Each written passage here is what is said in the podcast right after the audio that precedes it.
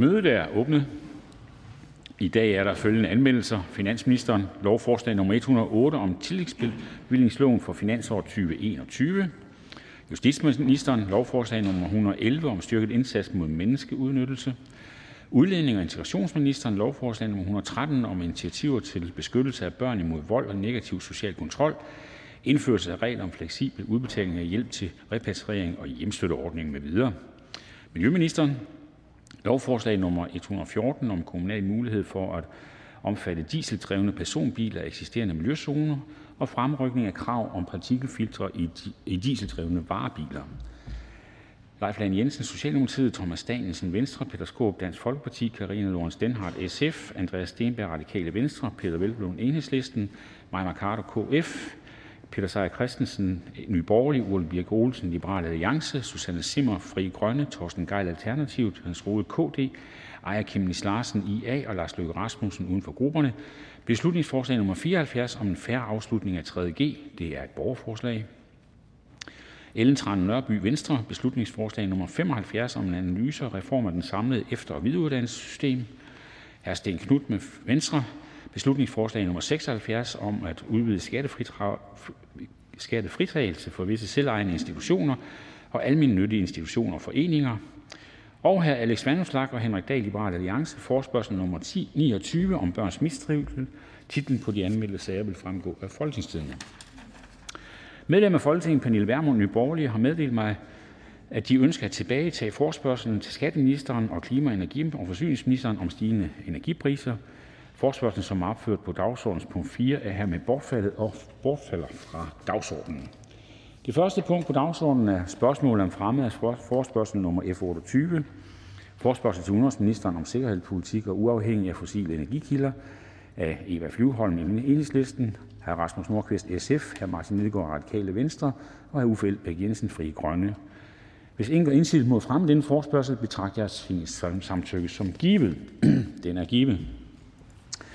Det næste punkt på dagsordenen er: første behandling af beslutningsforslag nummer B 3: Forslag til folketingsbeslutning om retten til en værdig afslutning på livet og ret til lægesamtaler og om flere læger med øh, specialviden om palliation. Af fru Jane Heitmann (Venstre). Forhandlingen er åbnet. Sundhedsministeren.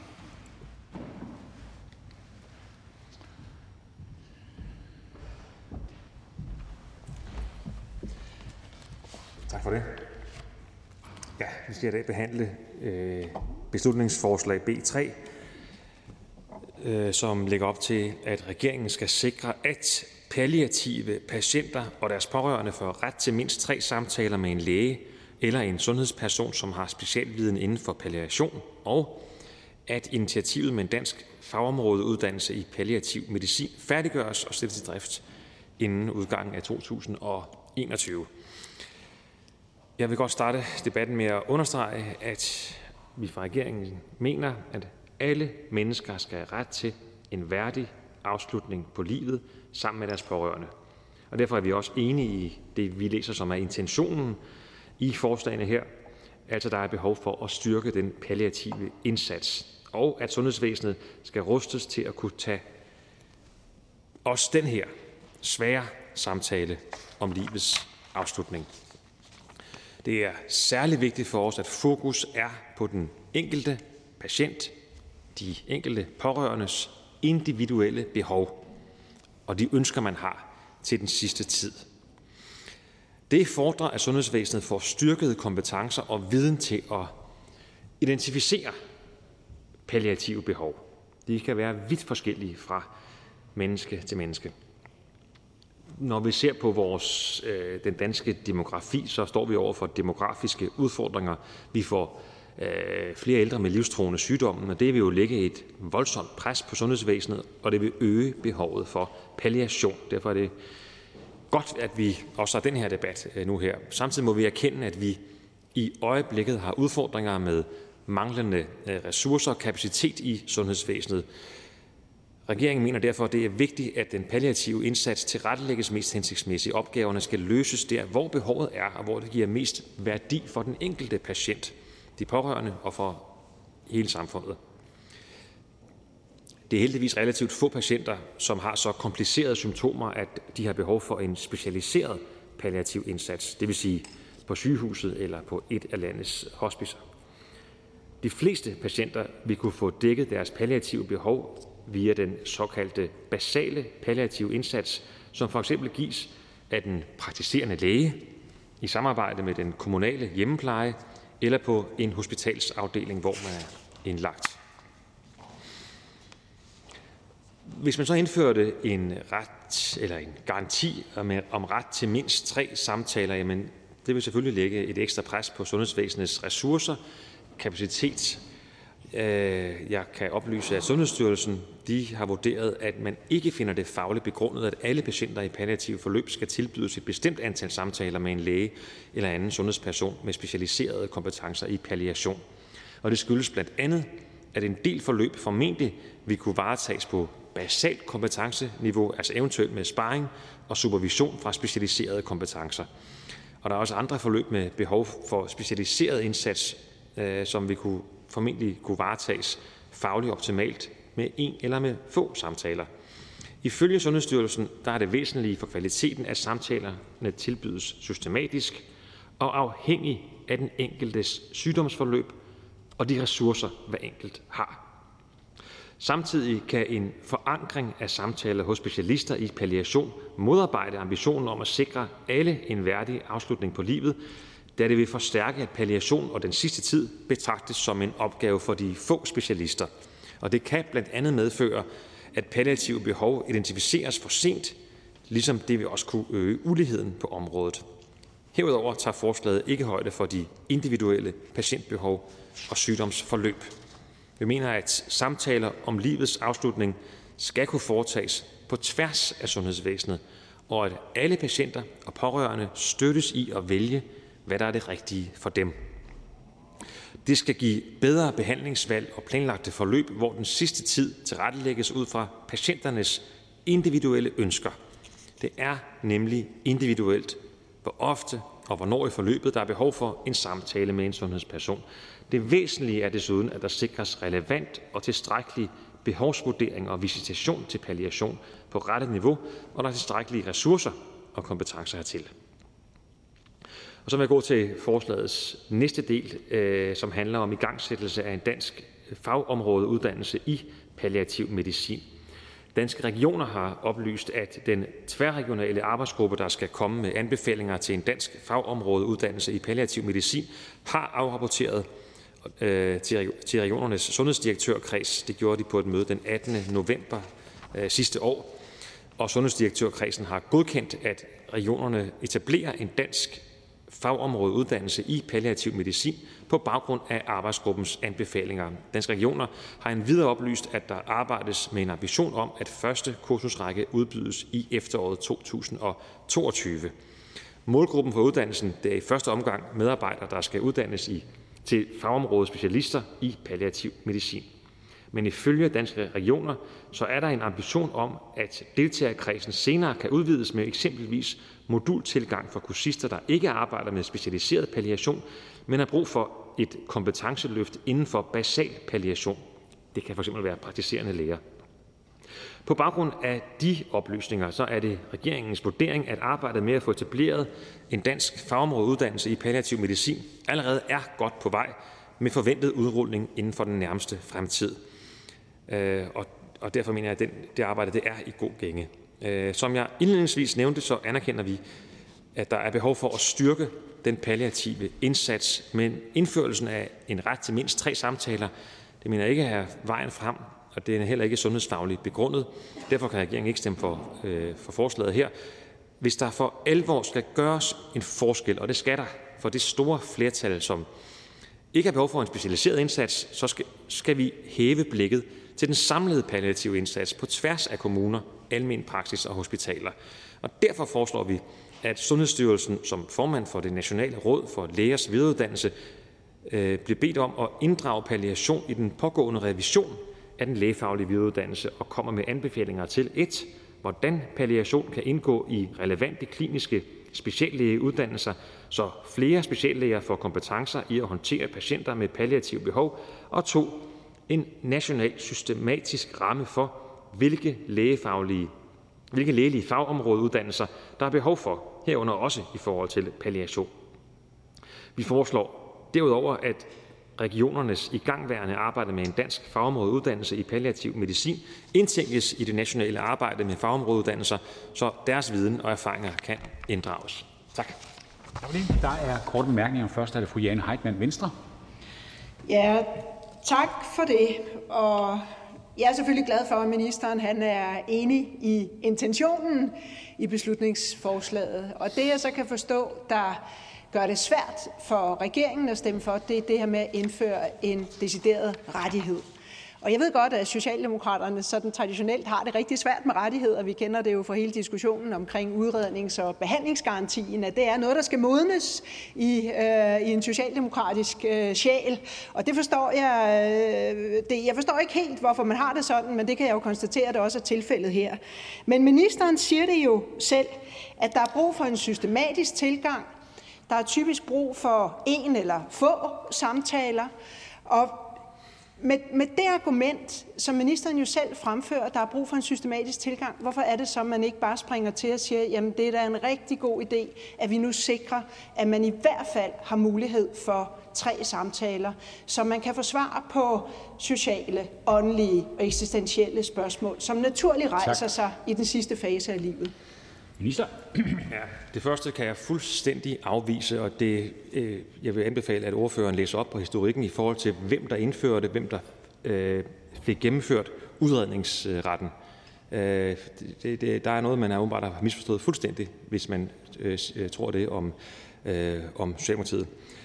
Omkring øh, spørgsmålet om denne her, det her forslag om en ret til, til, øh, til tre øh, samtaler, Øh, Øh, der har vi jo spurgt Danske Regioner. De fraråder det her. Danske Regioner, de fraråder det her. Danske Regioner, som jo altså ledes af, af en, en venstreformand, de fraråder det her. Sundhedsstyrelsen, de mener ikke, at det her er den, er den, rigtige, den rette måde at gøre det på. Øh, de mener, at det væsentlige for kvaliteten er, at samtaler tilbydes systematisk og afhængig af den enkeltes sygdomsforløb, ressourcer med videre. Så skal vi ikke prøve at styrke øh, vores sundhedsvæsen på denne måde, at vi ser den enkeltes behov, frem for at komme med sådan nogle forslag? Ellers kan vi blive ved med at lave lov, lovgivning om at give ret til så så mange samtaler i alle mulige situationer. Fru Jane Heitmann, værsgo.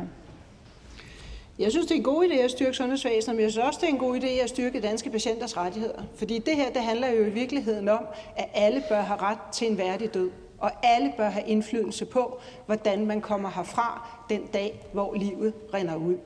Jeg vil gerne spørge sundhedsministeren, fordi Sundhedsstyrelsen fremlagde jo tilbage i 2017 en række anbefalinger. I 2019 der rejste Rigsrevisionen en hvad skal man sige, massiv kritik øh, af, at der faktisk ikke er sket øh, fremskridt på palliationsområdet. Anerkender ministeren ikke den kritik? Minister? Jo, det gør jeg. Det var jo så en kritik, som gik på, at den tidligere regering ikke havde, ikke havde taget hånd om situationen, derfor har jeg også i min tale redegjort for nogle af de elementer, som øh, er ved at blive udrullet, blandt andet fra Danske Regioners side øh, og øh, fra Sundhedsstyrelsen, der er i gang med at se på hele speciallægeuddannelsen og den sammensætning, der er der. Hr. Jens Rode, KD. Først tak til fru Jan Heitmann for et øh, forslag, som på en eller anden måde bliver så selvfølgeligt, synes jeg.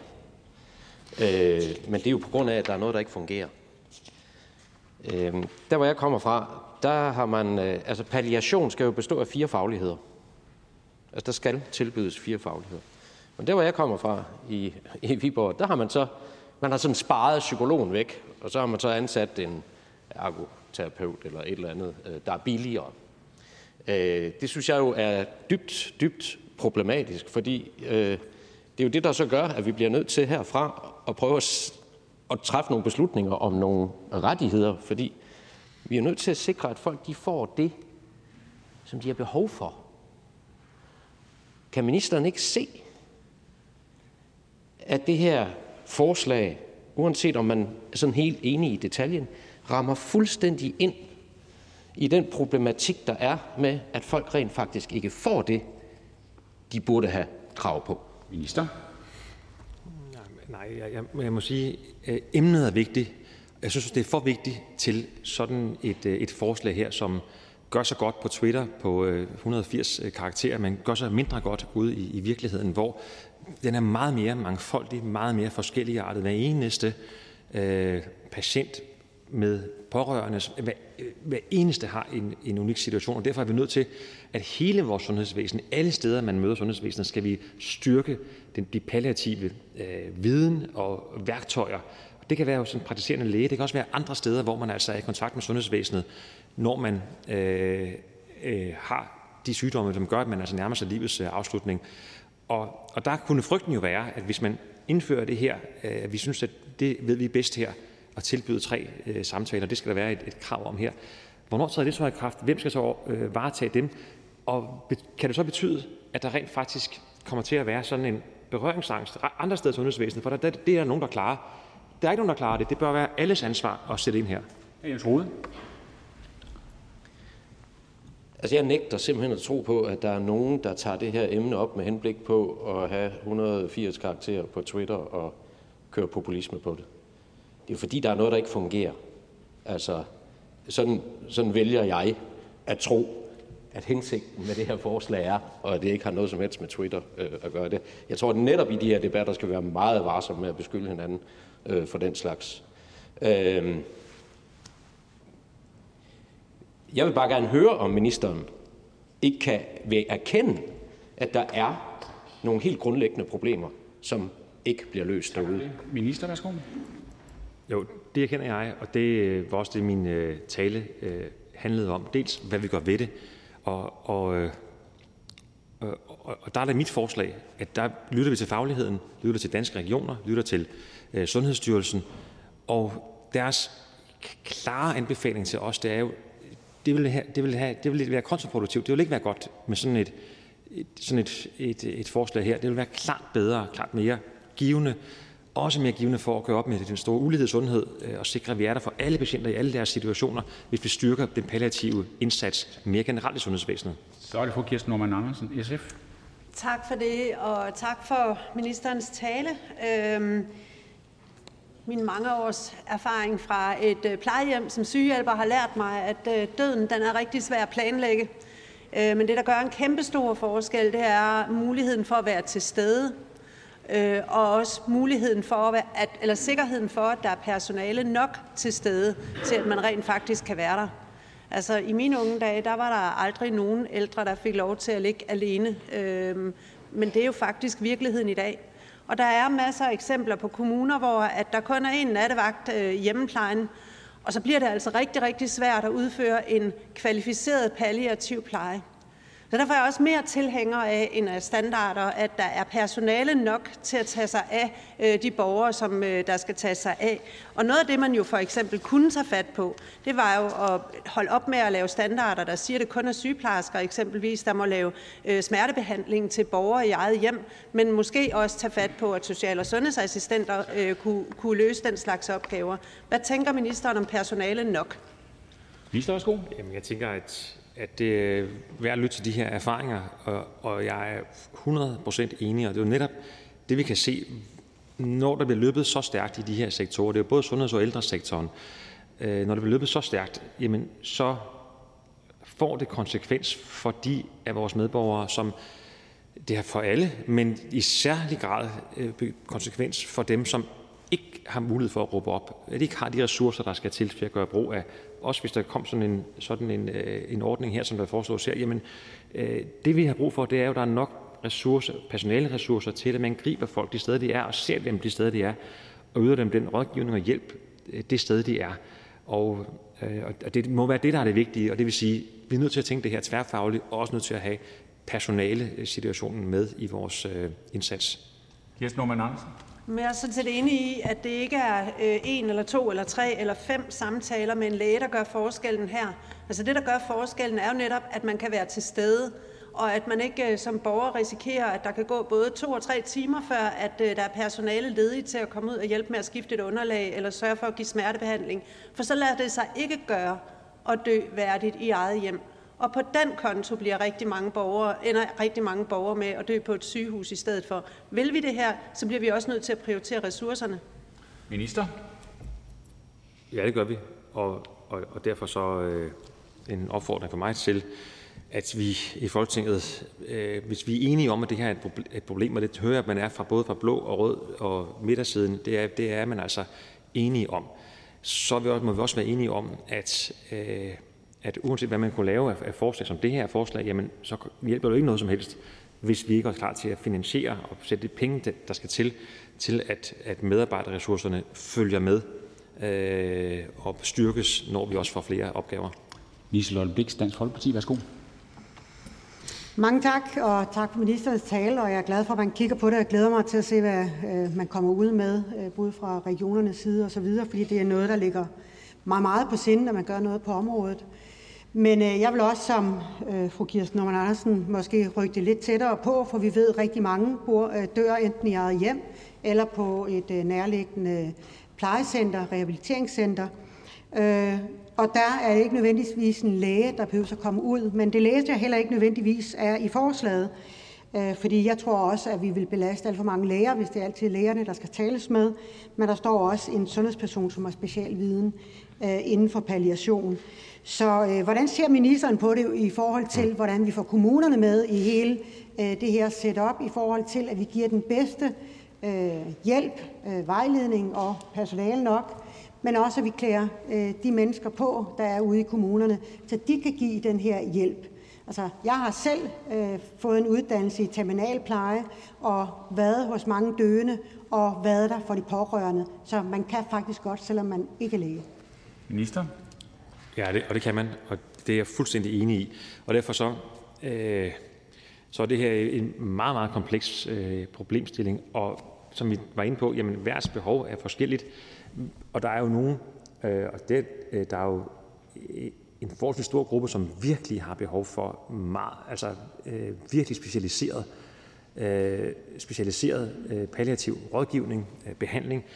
Og, og, øh, og så er der andre, hvor man må sige, der kan rådgivningen foretages, siger Sundhedsstyrelsen jo også, af forskellige sundhedspersoner, hvor det ikke er den helt specialiserede viden, der er afgørende, men det er afgørende, at man er der, og man er klædt på til at kunne se patienten og, og patientens situation som menneske på det tidspunkt, man nu møder øh, patienten. Så, så, så derfor er jeg, jeg, jeg er helt enig. Jeg synes også, det er værd at notere sig, at, at øh, regionerne også øh, melder, at, at de vil også tilbyde nogle kurser øh, videre, øh, videre frem i det her forløb, og det ser jeg frem til også at drøfte med Folketingets partier og med regionerne. Liselotte Blix, Altså min holdning er, at man skal lave en øh, overbygning på assistentuddannelsen, så de kan netop få en specialviden inden for palliation. For, for en, der har arbejdet i området 20 år, så det, fordi man har en sundhedsuddannelse, er det ikke ensbetydende med, at man kan tale om døden, mm. fordi det kan gøre meget for den enkelte person. Øh, så derfor øh, er det vigtigt, at man faktisk får en uddannelse i forhold til det her. Så det har været vores ønske, at man faktisk laver en specialuddannelse for assistenter, som arbejder ude i kommunen. Minister? Jamen lad os prøve at drøfte, lad os prøve at drøfte den, her, den del. Jeg, jeg ser det som en, øh, Øh, jeg kan ikke lige i detaljer lige sige min, min holdning til det. Øh, det kræver nok lidt mere øh, drøftelser og indgående kendskab til forslaget der. Men jeg synes i hvert fald, som jeg hører det, at det ligger lidt mere tråd med det, som Sundhedsstyrelsen har anbefalet, nemlig at, at vi skal sikre, at der er en viden om palliation på et bredt spektrum af, af uddannelser. Og det er jo det, der er afgørende for, at vi får løftet det hele. Vi siger tak til ministeren. Der er ikke flere korte bemærkninger.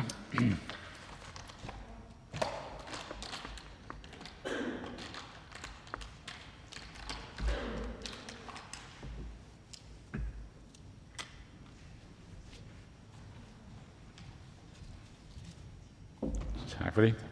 Og så er det ordførerretten, fru Birgitte Vind, Socialdemokratiet. Tak for det. Uha, vi har sådan en høj minister. Jeg tror lige, jeg skal have talerstolen lidt ned. Tak for ordet.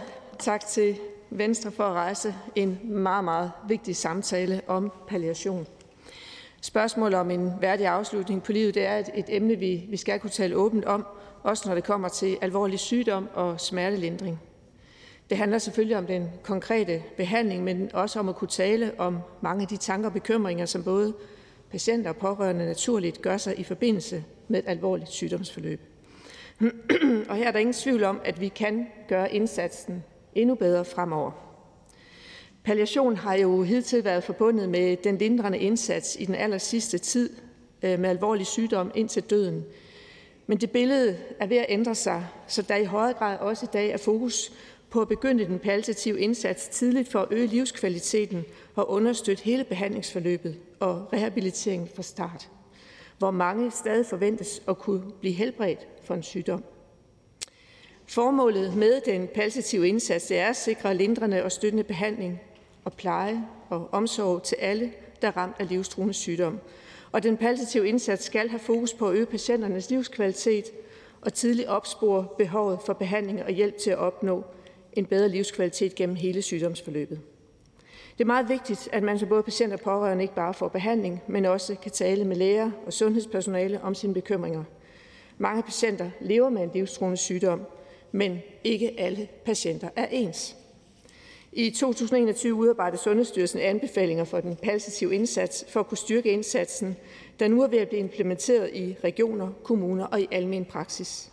Og her anbefales det, at der skal foretages vurdering af det palliative behov for at kunne, for at kunne tilrettelægge en individuel indsats, som minimum, når diagnosen stilles, ved sektorovergange, ved forværinger i sygdom og ved ændringer i for eksempel ens personlige og sociale situation.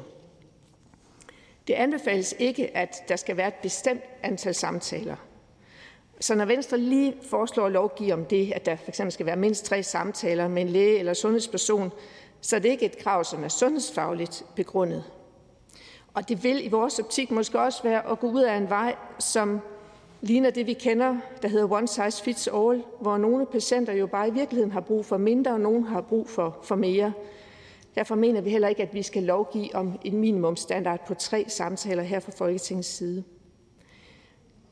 Det afgørende er derfor, at vi målretter indsatsen til den enkelte patient. Det kræver de nødvendige ressourcer til stede, og ikke mindst, at der er læger og sundhedspersoner, som har viden om palliation og kan identificere behovene hos patienterne og hos de pårørende.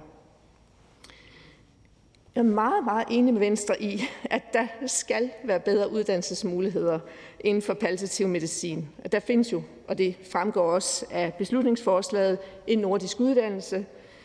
Men vi er også glade for i Socialdemokratiet, at danske regioner forventer, at en arbejdsgruppe faktisk er klar med anbefalinger til et dansk supplement til den nordiske uddannelse, forhåbentlig allerede her i 2022.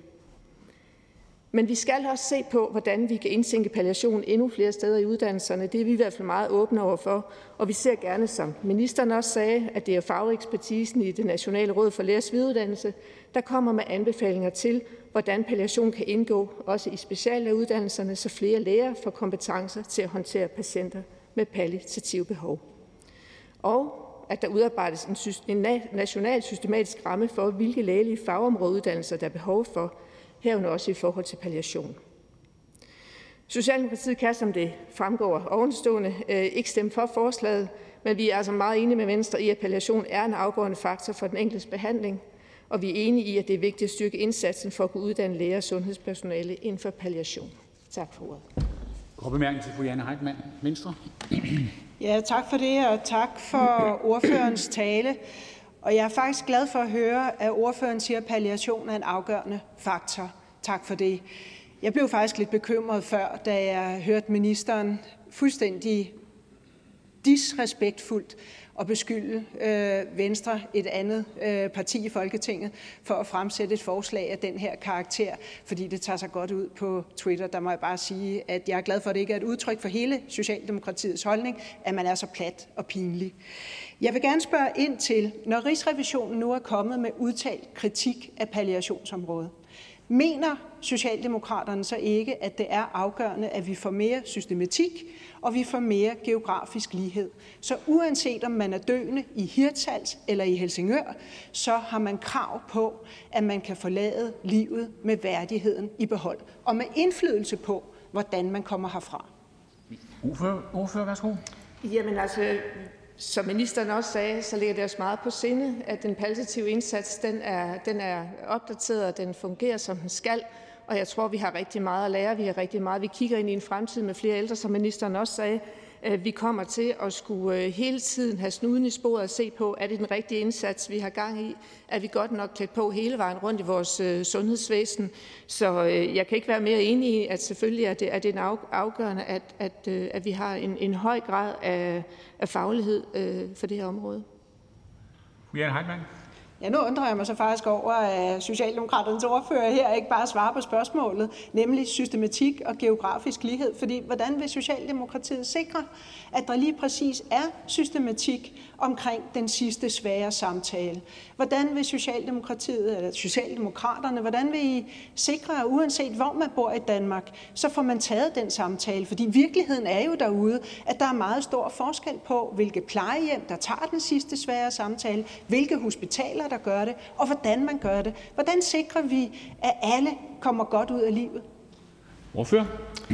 Ja, altså 100% garantier kan vi jo aldrig give, men det er jo klart, at debatten i dag og andre samtaler, vi i øvrigt har haft, øh, ordføreren og jeg over tid om det her emne, jo gør, at jeg tror, vi alle sammen har snuden i sporet, når vi for eksempel skal skal have udviklet vores øh, Nu står vi over for for en ny øh, sundhedsreform, vi står over for at skulle lave en ny ældrelov. Der er jo rigtig mange af de her meget øh, eksistentielle øh, samtaler, vi kommer til at skulle tage med hinanden.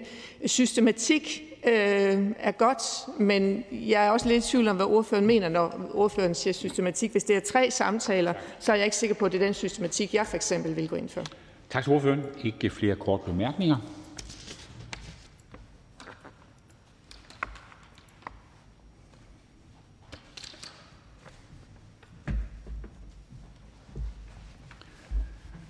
Og så er vi kommet til fru Liselotte Blikst, Dansk Folkeparti. En ting ved livet, det er sikkert, det er, at vi alle sammen skal dø. Og alligevel så er døden noget, vi sjældent taler om. Det er tabu. Men vi skal alle sammen dø. Og forhåbentlig skal vi alle sammen gøre det på en værdig måde. Og det synes vi i Dansk Folkeparti er utrolig vigtigt, og det er derfor, i hvert fald jeg som sundhedsordfører, har arbejdet med det her emne i alle de år, jeg har været her. Vi har også fået lavet ændringer i vores lovgivning. Det kan være sundhedslovens paragraf 21 stykke 1 og 2, hvor man kan frabede sig hjælp og få medicin som man sover ind. Det er fremtidsfuldmægtige, hvor man netop også kan gøre nogle af sine pårørende til fremtidsfuldmægtige til at kunne bestemme, hvis man selv bliver inhabil. Vi fik også lavet det, der i dag hedder behandlingstestamente, for at man kan på forhånd sige, hvordan man vil behandles, hvis det er, man også bliver inhabil på et tidspunkt. Og det sidste i rækken, som Dansk Folkeparti har stået med, det er jo netop noget af det, som er omtalt i pressen i øjeblikket, at man kan sige nej til genoplivning. For det skal være det enkelte menneske, der også har en selvbestemmelse i, hvordan man kommer herfra. Og så skal vi også indrette samfundet, sådan så vi sikrer, at man kan gøre det på en ordentlig måde. Cecilie Sanders grundlagde tanken om palliativ indsats.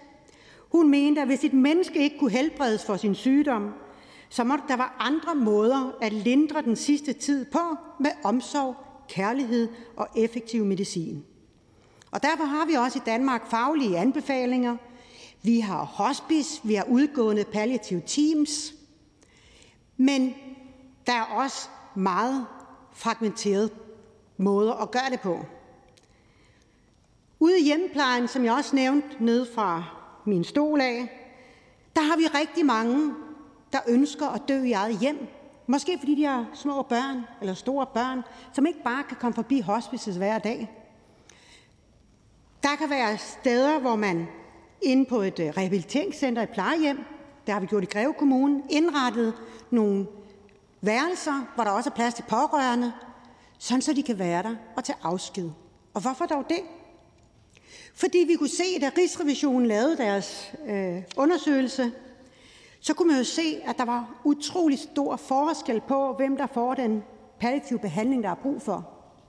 Det kommer meget an på, hvilken diagnose man har, eller hvor man bor, eller hvilke ressourcer man har på at forlange det. Fordi der er hjælp at få, hvis man taler med de rigtige. Ude i kommunerne, så kan man blive øh, forsøgt overlov, og man kan få øh, forskellige medicinske pakkepræparater osv., til at lindre og hjælpe en i den sidste tid.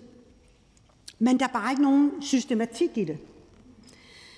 Og Jeg kunne jo godt tænke mig en national handlingsplan på området. Jeg elsker nationale handlingsplaner, fordi så får vi kigget det hele igennem.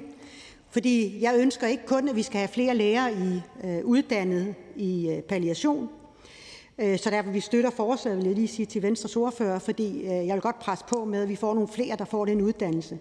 Men det er lige så meget for, at de skal lære ned ad rækkerne, at vi får flere sygeplejersker, der har kompetencerne inden for palliation, og sundhedspersonale, både social- og sundhedshjælper og social- og sundhedsassistenter, øh, samt mange andre, fordi det er ikke nemt bare at tale om døden, som jeg startede med at sige. Jeg var på et kursus i, hvordan man passer døende borgere i eget hjem, og der kunne man se, at halvdelen af dem, der var på kurset, de brød sammen, når de skulle tale om døden, fordi man havde noget gemt i forhold til egne oplevelser.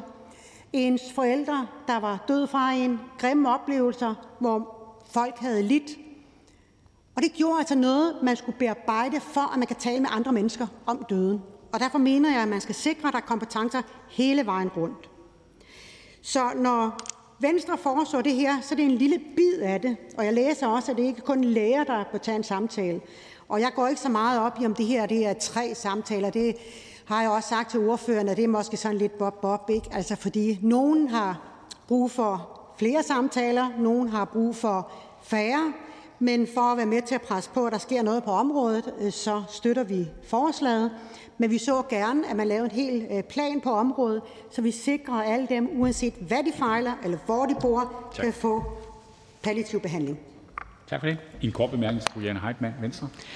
Ja, tak for det. Jeg vil egentlig gerne takke fru Liselott Blikst for det kæmpe store engagement, som Dansk Folkepartis ordfører jo har i det her emne. Og jeg vil også gerne her tilkendegive, at det har virkelig i de snart mange år, jeg har siddet i Folketinget, været en fornøjelse at arbejde sammen. Øh, ordføreren er engageret og vidende, øh, og har jo et, hvad skal man sige, øh, også et udsyn, som rækker, rækker langt. Så tak for det. Øh, jeg er rigtig glad for, at ordføreren lige præcis nævner øh, kompetencer. For det er klart, at det jo ikke kun læger, der skal have de palliative kompetencer. Vi ved blandt andet fra Dansk Palliativ Selskab, at læger er rigtig dygtige til, når de har været på uddannelseskurserne i det her tilfælde jo i nordisk regi, fordi det er det, vi har, så er de rigtig dygtige til at dele deres viden, så det her kan forplante sig mm. også ud i hjemmeplejen, hvor der i allerhøjeste grad er brug for bedre kompetencer. Så ikke noget spørgsmål, men blot en øh, anerkendelse herfra, og tak for at i talsætte, og også tak for at støtte forslaget. Ordfører. Men det er jo dejligt, øh, og tak for det, fordi det er godt med samarbejde, og det er også derfor, at vi skal være med til at presse på, for alle fortjener en værdig død og at vi taler om det, og at det ikke er et tabu, når vi taler om, hvordan vi gerne vil herfra. Øh, det synes jeg er rigtig vigtigt, og nok det vigtigste i det her. Og øh, jeg er helt enig, at lægerne har nogle rigtig gode kompetencer. Jeg har talt med mange af dem, der har været hen og få den her specialuddannelse, og vi skal have flere, der får den uddannelse. Vi siger tak til ordføreren. Ikke flere korte bemærkninger. Det betyder, at vi kan velkommen til fru Kirsten Norman Andersen, SF. Tak til øh, Venstre for at stille forslaget og dermed også give bolden op til en vigtig debat om palliation. Jeg deler ønsket om forbedring af palliation. Den sidste tid er vigtig, øh, og den forudsætter altså dygtige og kompetente medarbejdere nok. Men det er også afgjort lettest at tale om døden, når den stadigvæk er på god afstand. Det er straks sværere, når tiden nærmer sig, hvor vi skal herfra. Og det er min erfaring, både som professionel og personligt, og, og i mit personlige øh, møde, at døden ikke kan sættes på formel.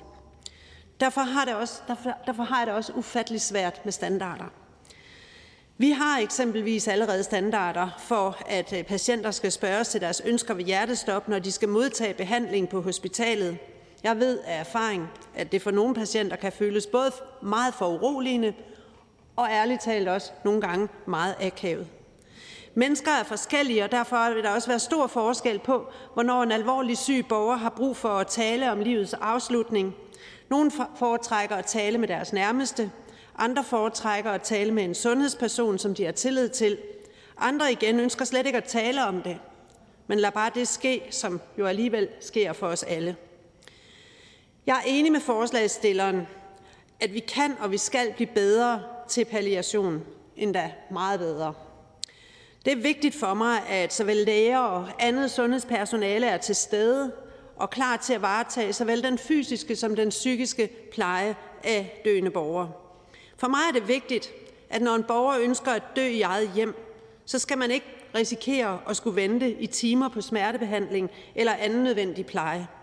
Derfor nytter det heller ikke, at nogle kommuner har et princip om, at det for eksempel kun er sygeplejersker, som må varetage smertebehandlingen. Den opgave kan med fordel varetages af dygtige social- og sundhedsassistenter, som ofte har ansvaret for plejen, og særligt når vi netop har øh, uddannelse i palliation. Og det nytter ikke, at det kun, der kun er en enkelt nattevagt på arbejde i en kommune, hvis man samtidig også har ansvar for en terminal borger. Det siger sig selv, at det vil betyde ventetid, tid, som man ikke har. Tilbage til retten til samtaler, så er det på samme måde min erfaring, at de samtaler sjældent kan planlægges på forhånd. Men de i høj grad forudsætter fortrolighed, kompetent sundhedspersonale, som er klar til at være til stede lige præcis på det rigtige tidspunkt.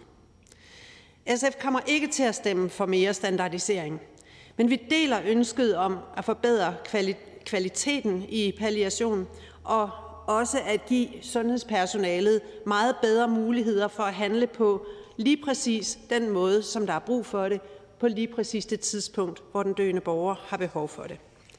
Jeg skal hilse fra enhedslisten og sige, at de deler SF's indstilling. Tak for det. Kort bemærkning til fru Jane Heitmann. Ja, tak for det, og tak til SF's ordfører øh, for i hvert fald at dele intentionen bag forslaget, hvis jeg ellers tolker det, der blev sagt øh, korrekt. Det, der er udfordringen i dag, det er, at alt for mange ikke får taget den nødvendige samtale. Der er meget stor forskel på, hvordan man griber det an ude i kommunerne. Undersøgelser viser, at de mennesker, som faktisk får samtalen med en person, som ved noget om palliation, de lever et bedre liv den sidste tid af livet. Synes SF's ordfører ikke, at vi skal give alle mennesker muligheden for, man kan jo sige ja tak eller nej tak til en samtale, men synes SF's ordfører ikke, at alle mennesker skal have muligheden for at leve det bedst mulige liv den sidste del af livet? Og hvis en samtale kan hjælpe det på vej, er det så ikke en smidig måde at gøre det på? Hvorfor? Jeg synes øh, altid, at patienter skal have øh, ret til at tale med den læge, som, øh, eller den, det sundhedspersonale, som ved noget om deres situation. Og det tror jeg faktisk også, at patienter får. Men jeg ved også, at det er meget forskelligt, hvordan patienter de oplever behovet for at tale meget om døden. Nogle patienter har faktisk et stort behov for at blive ved med at tale om livet. Og så ved vi også bare, at det er noget lettere for os at tale om det her, når vi har døden pænt på afstand, end det er, når den kommer rigtig tæt på. Og derfor er virkeligheden også, og det er jo så min erfaring, øh, at vi jo, når det kommer til stykket, er situationen bare ufattelig forskellig. Men det, der gør en forskel, det er, at der er nogen til stede, som er der og som rækker ud og som tager samtalen på lige præcis det rigtige tidspunkt. Men fra Venstres side der anerkender vi da fuldstændig retten til forskellighed, fordi døden er ikke one size fits all. Og det vil en ret til tre samtaler jo heller ikke være. For der vil være forskel på, på hvilket tidspunkt man har lyst til at gøre brug af retten. Nogle vil sige ja tak, og andre vil sige nej tak. Men mener SF's ordfører ikke, at alle bør have mulighed for at forlade livet afklaret med ro i sjælen, have haft snakken om åndelige, eksistentielle eller sociale spørgsmål, vide, hvad skal der blive af min pårørende, og hvad skal der blive af alt omkring mig den dag, hvor jeg ikke er her mere? Hvorfor? Jo, i den ideelle verden øh, vil mange nok synes, at sådan vil de gerne have, at det skal foregå. I praksis er der rigtig mange mennesker, som synes, det er svært, og som for hvem det vil være et øh, stort tabu at gå i gang med. Og erfaringer viser bare også, at det relationelle betyder rigtig meget. Så det, at patienten har muligheden for at vælge til, gør en forskel. Min egen mor valgte en social- og sundhedsassistent, som hun havde tillid til, og som forstod, at det var en god idé at lukke døren ind til soveværelset, så hun slap for at have den her samtale, mens pårørende skulle lytte til den, fordi det var hendes behov. Og sådan er vi bare forskellige, og det skal der altså være plads til, så ikke flere formler. Tak til ordføreren. Der er ikke flere korte bemærkninger.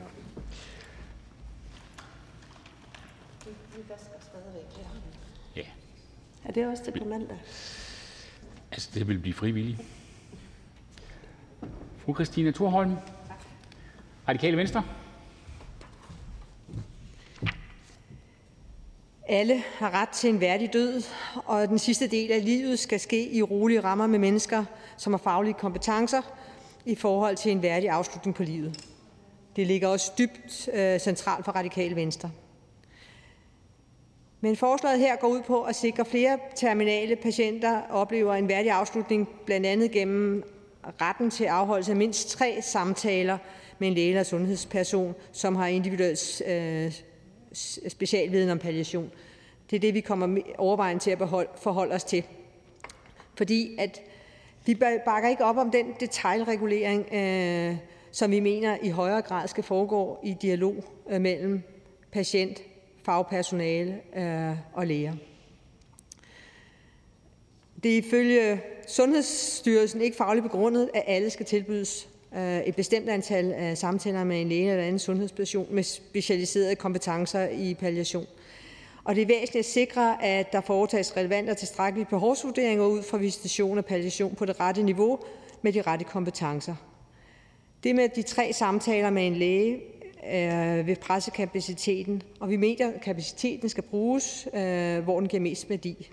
Og samtalen med den enkelte i den dagligdag, der er på plejehjemmet, øh, hjemmeplejen, hvor det ofte vil være, øh, skal foregå der, hvor der er en relation, der, hvor der er en nærhed. Og så kan vi jo tale om det dokumentationspraksis, fordi at det er jo her, at sundhedsmedarbejderne skal dokumentere, at der har været de her samtaler, sådan at vi sikrer os, at, at borgerne får, øh, at der er den opmærksomhed. Øh, vi er vi, vi taler i andre sammenhænge om øh, nationale kvalitetsplaner for indsatsen for mennesker, øh, blandt andet med psykisk lidelse eller kronikere, fordi vi mener, at der skal være øh, sikkerhed for, om man bor i Hellerup eller i Holstebro, at man får den rette faglige niveau. Øh, det faglige niveau, som de, der bliver anbefalet øh, fra, fra Sundhedsstyrelsen. Og det ser vi jo, at det er der er nogle udfordringer med at sikre den ensartede kvalitet. Og det kan også være i den her sammenhæng, altså i forhold til palliation, at vi skal tale ind i øh, nationale, ret, eller ikke kun retningslinjer, men rettigheder. Vi øh, lægger vægt på at, at styrke indsatsen i forhold til, at øh, den palliative uddannelse af læger, øh, svarende til den øh, øh nordiske uddannelse, bliver udrullet i Danmark, og det har vi forstået, at det vil ske her fra 22. Og så, som øh, både øh, sundhedsministeren og ordføreren øh, har gjort rede for, at så skal den øh, palliative øh, indsats øh, i højere grad indgå i uddannelse øh, af af læger, øh, fordi at der mangler vi en viden. Og så mener vi også, at værdig død øh, handler om ikke, retten til ikke at dø alene, og vi vil gerne arbejde videre med Røde Korsets øh, indsats om, at der er et menneske til stede, øh, der er nogen nære, fordi det er simpelthen ikke værdigt at skulle dø alene. Men tak for, at I har stillet, Venstre har stillet forslaget, og vi vil gerne arbejde videre med kvaliteten i den palliative indsats. Og bemærkning til fru Jane Heitmann, Venstre. Ja, tak for det. Jeg er faktisk en lille smule forundret over at høre sådan en rigtig øh, systemtale fra de radikale venstre. Jeg har, jeg har nok måske lidt naivt gået rundt, altid har tænkt, at de radikale venstre øh, sådan set også var på borgerens side. Men det, jeg hører her fra de radikale venstre, det er sådan en masse systembarriere. Uh, så nu, nu, nu kommer vi til, nu sker der noget med lægerne, og det er ikke så godt, hvis vi uddanner flere, så presser vi kompetencerne. Og jeg bliver nødt til at spørge ordføreren, om ordføreren har læst forslaget. Fordi der står jo netop, ja, uddanne læger, og der står også, at retten til tre samtaler skal indfases over nogle år. Fordi vi jo fuldstændig anerkender i Venstre, at der er et kæmpe kompetence efterslæb derude. Og hvis man kigger isoleret på lægerne, så er der jo alen lange ventelister for danske læger til at komme på den nordiske uddannelse. Der er altså et ønske om, man vil gerne det her. Så hvorfor ikke bare springe på og anerkende og sige, det er jo fantastisk. Lægerne vil gerne uddannes inden for palliation. Lad os da få sat fart i det, og lad os få taget de samtaler derude. Tak. Hvorfor, værsgo. Jamen, øh, det er jo lige netop det, øh, vi siger ja til. Ja til, at der bliver uddannet flere læger. Det er sat i gang. Det kommer i gang her i 22 øh, i dansk, altså i Danmark, øh, fordi vi har et efterslæb. Det anerkender vi fuldt og helt. Så i den øh, formulering, som forslaget har, så handler det meget om, at retten til de tre øh, samtaler, det, er, det synes jeg er i høj grad er systemtænkning, fordi at man skal have det antal samtaler, man har brug for.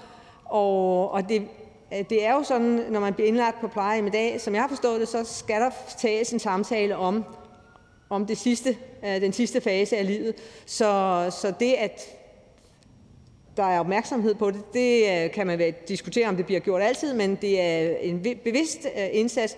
Og så taler vi ind i øh, i højere grad en rettighed end en anbefaling. Ja, Heitmann. Jamen, jeg er da fuldstændig enig i, at, det er, at ja, Venstre ønsker en rettighed. Og hvorfor gør vi det? Det gør vi jo, fordi de her svære samtaler omkring døden, omkring en værdig død, om hvordan man kommer bedst herfra, de bliver jo ikke taget derude. Rigsrevisionen har jo i sin rapport peget på, at der er udfordringer på palliationsområdet. På trods af de bedste intentioner om anbefalinger og alt muligt fra Sundhedsstyrelsen, så er der ikke sket noget. Og det jeg bare hører her fra de radikale venstre, det er sådan set nej tak øh, til det hele. Og det undrer mig, at man ikke her er på borgernes side. Vi er på borgernes side, og at at øh, Jane Heitmann ikke kan høre, at vi siger ja. Øh, det øh, beklager jeg jo. Øh, det, det kan vi jo fortsætte dialogen om, fordi at det er i hvert fald ikke det, jeg, der kommer ud af min mund. Hvad øh, ørerne, der hører, øh, det har jeg jo så et ansvar for, at vi har en dialog omkring, fordi at det er væsentligt for, for, for mig som ordfører på det her område, at tilkendegive, at vi er på borgernes side. Tak for det. Der er ikke flere korte bemærkninger. Og vi går videre i ordførerrækken til De Konservative.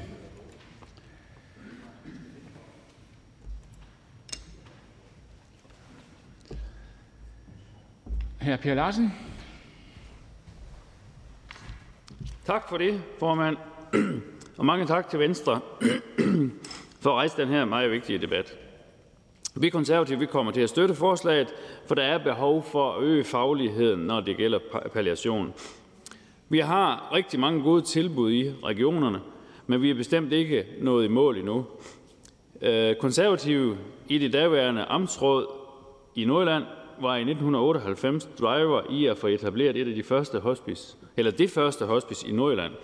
Siden er der kommet flere til rundt om i landet, men der er også øh, behov for flere pladser, for der er rent faktisk også mange, som ikke når at komme på hospice, selvom de har et ønske om det.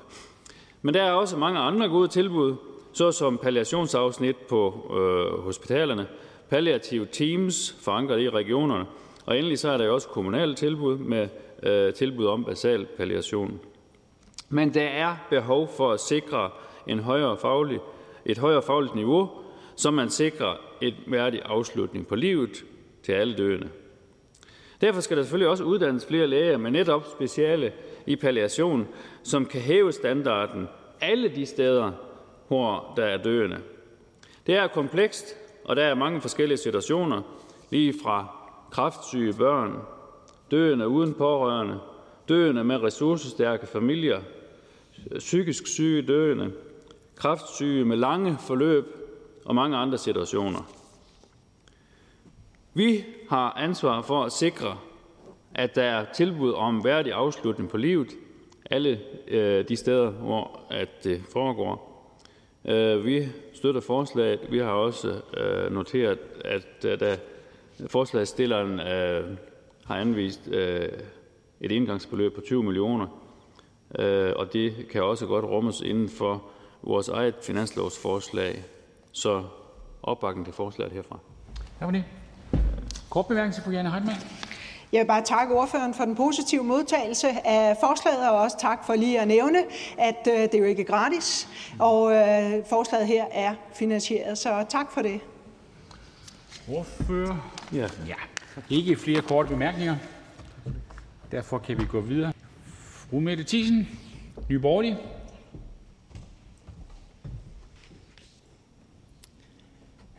Vi skal alle dø. Det blev der sagt heroppe fra talerstolen lige før. Og det er jo rigtigt. Det skal vi jo alle sammen, før eller senere. Helst senere, tror jeg, de fleste af os sidder og tænker. Og når vi har den her debat, som er helt ekstremt vigtig, så er det også rigtig vigtigt at huske nuancerne. Når jeg har undervist i dansk, så har jeg stort set alle de klasser, jeg har haft, læst Brødende Løvehjerte. Fordi den jo netop handler om døden. Hvordan man forholder sig til døden. Hvad sker der efter døden? Alle de tanker, som børn kan gå med, når de oplever at miste. Det kunne være forældre, bedsteforældre, oldeforældre. Alle de her tanker. Og når vi taler om det, der hedder palliation, som jo i bund og grund betyder lindring, så kan det jo også være mange ting. Og det synes jeg også, der er flere, der har været inde på heroppe. Fordi en ting er, at der skal være en, en lægefaglighed. Nogen, som kan hjælpe en med at blive fysisk lindret, hvis man har stærke smerter. Men det handler lige så meget om den fysiske nærhed, den omsorg og den kærlighed, som man også har brug for. Alle de spørgsmål, jeg tænker, man har. Jeg sad, da jeg behandlede, øh, sad og forberedte mig på det, jeg sad og tænkte, hvordan ville jeg egentlig selv have det, hvis det var mig? Fordi en ting er, hvis man er et gammelt menneske, som har levet et langt liv, og som er mæt af dage, som glæder sig måske oven i købet til at komme herfra. Jeg kan huske min egen mormor, hun altid sagde, at hun savnede min morfar så meget. Hun glædede sig. Hun var klar. Men hvis man er døende, eksempelvis med små børn, hvis livet render ud alt, alt for tidligt, så tænker jeg, at der også vil være en hel masse andre ting, som man har brug for at kunne snakke om for at blive lindret. Det er ikke kun den fysiske lindring, det er også den psykiske lindring.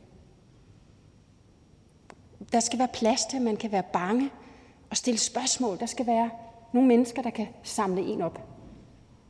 Og der blev tidligere nævnt også det her med mange forskellige fagligheder.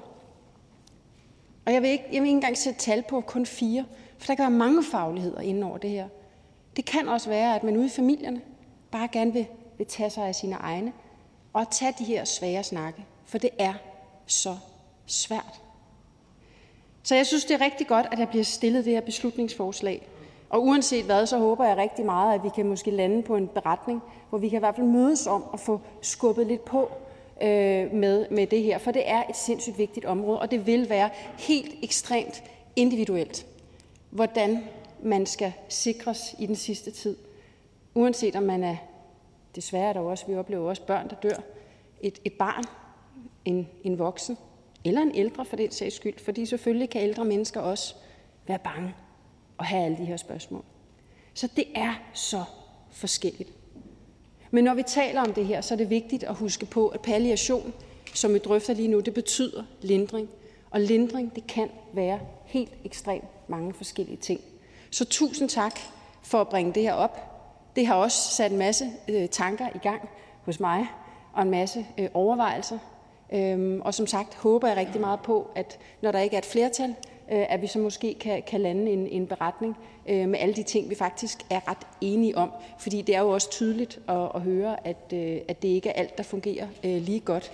Og øh, vi er alle sammen enige om, at øh, når vi en dag skal herfra, forhåbentlig går der lang tid, men når vi en dag skal herfra, så skal det også være på en, en værdig og en ordentlig måde. Og det vil være meget, meget individuelt. Tak. For det. Fru Jane Heitmann, kort bemærkning. Jeg vil godt sige tak til ordføreren for en meget øh, empatisk tale, og også tak for at brede øh, palliationsbegrebet lidt ud. Jeg kan supplere med en lille historie fra mit eget liv.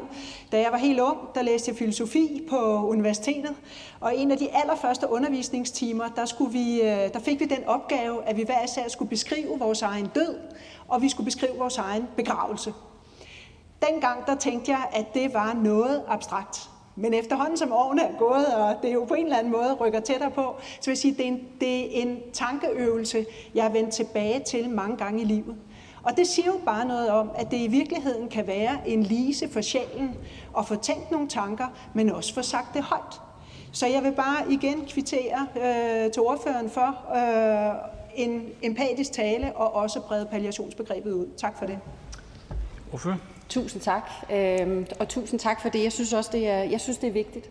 Øhm, og, øh, og netop også øh, forsikret. Altså, øh, det er modigt af ordføreren. Jeg, jeg har det stadigvæk meget, meget svært ved det, øh, for at være helt ærlig, øh, med at tale om det her. Men, øh, men, men der er jo også mange smukke ting øh, ved døden. Døden kan jo også være, være kærkommen, øh, og, og døden kan jo også afmystificeres, hvis man netop har rum og plads øh, til at, øh, at få talt om det. Altså, og jeg skal være ærlig og sige, at jeg synes stadig, det er svært at læse højt af Brødrene Løvehjerte, fordi at jeg bliver også meget rørt af det. Øh, og jeg kan også selv huske, at øh, da min mormor døde, jamen der, øh, der synes jeg, det var så fint, at, øh, at de medarbejdere, der var på, på det plejehjem, hvor hun, hvor hun boede til sidst, og hvor hun var rigtig glad, de øh, åbnede vinduet, øh, så, så sjælen kunne flyve afsted. Det synes jeg også var så fint. Så døden kan også være smuk, men øh, den er rigtig svær, og der skal være plads og rum. Tak for det.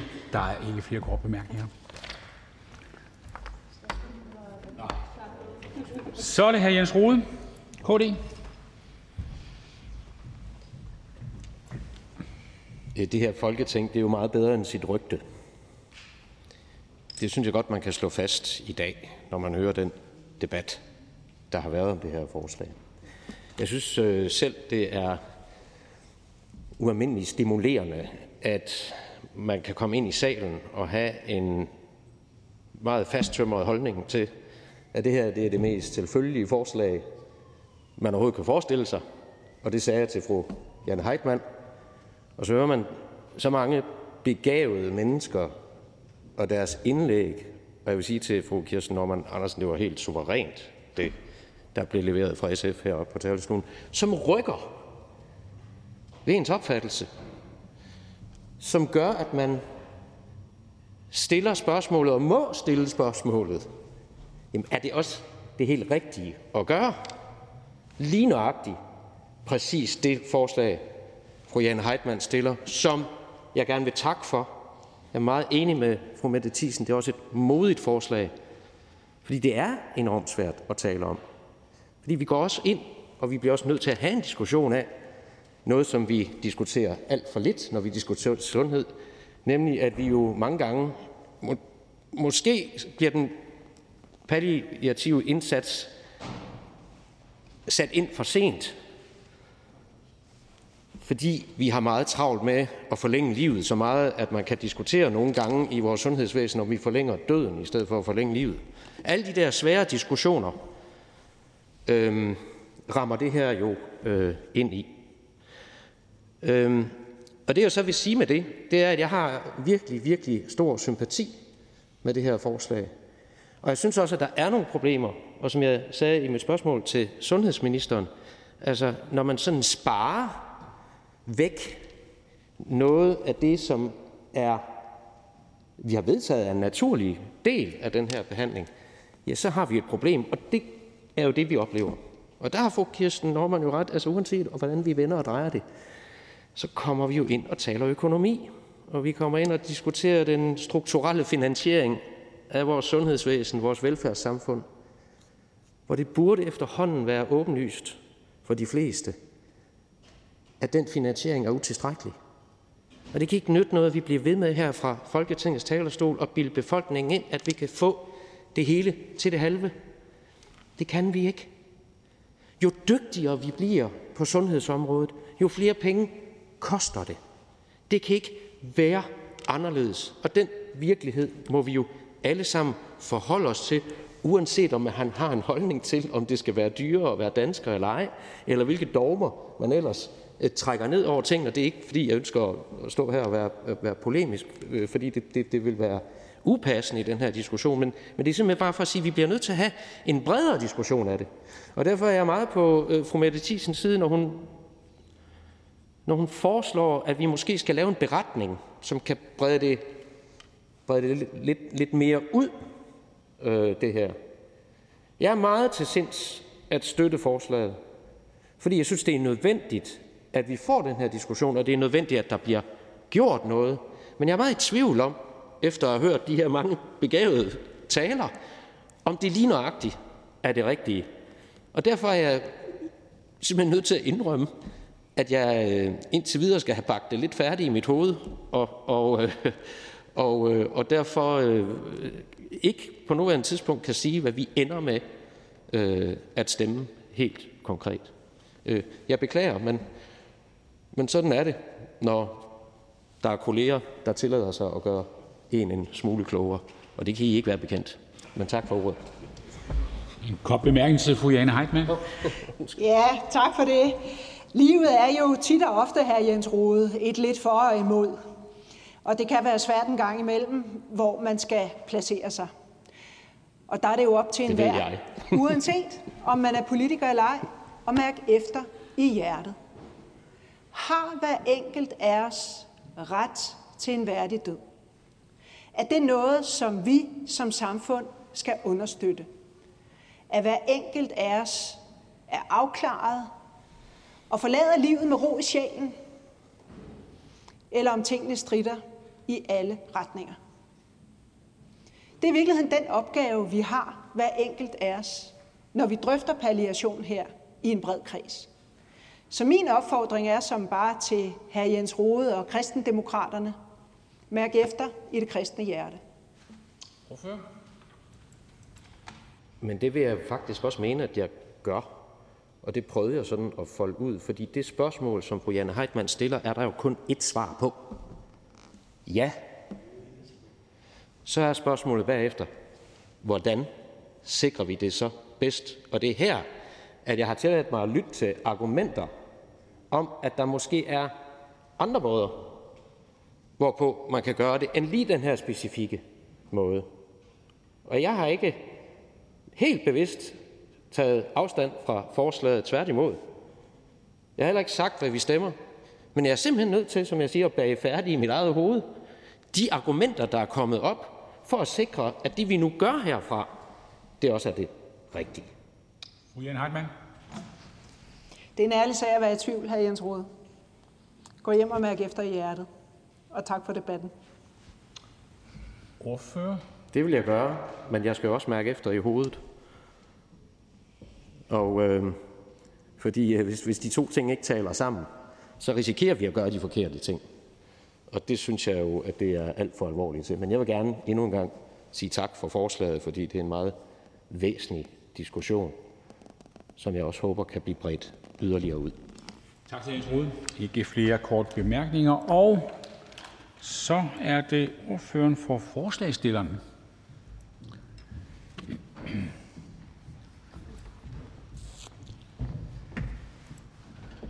Fru Jane Heitmann, Venstre. Tak for det, formand.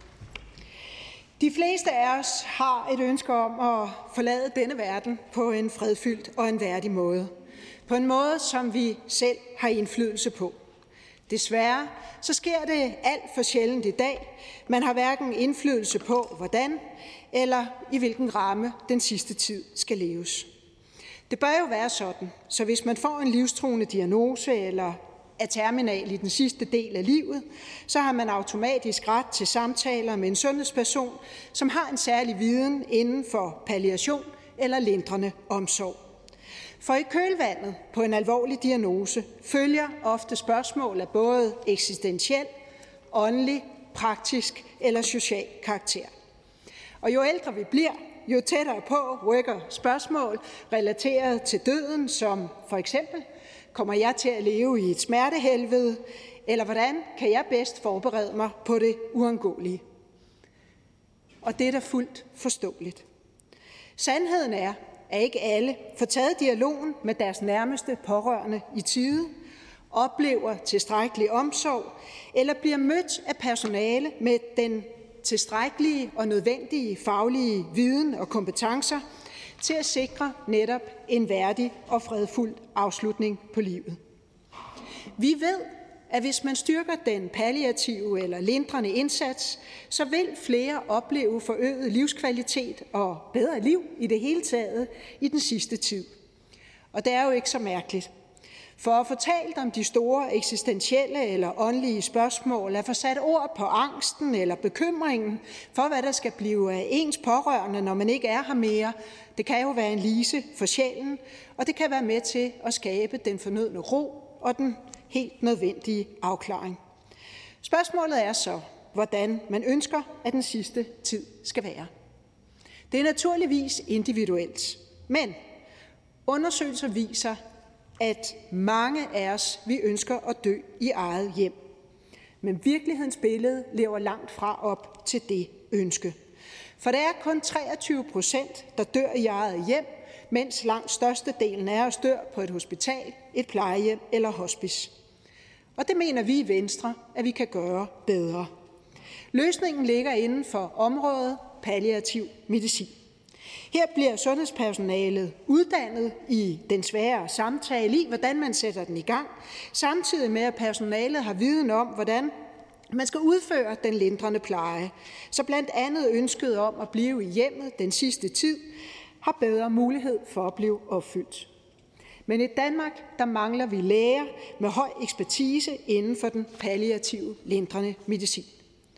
I 2017 der fremlagde Sundhedsstyrelsen anbefalinger til, hvordan man kan styrke den palliative indsats.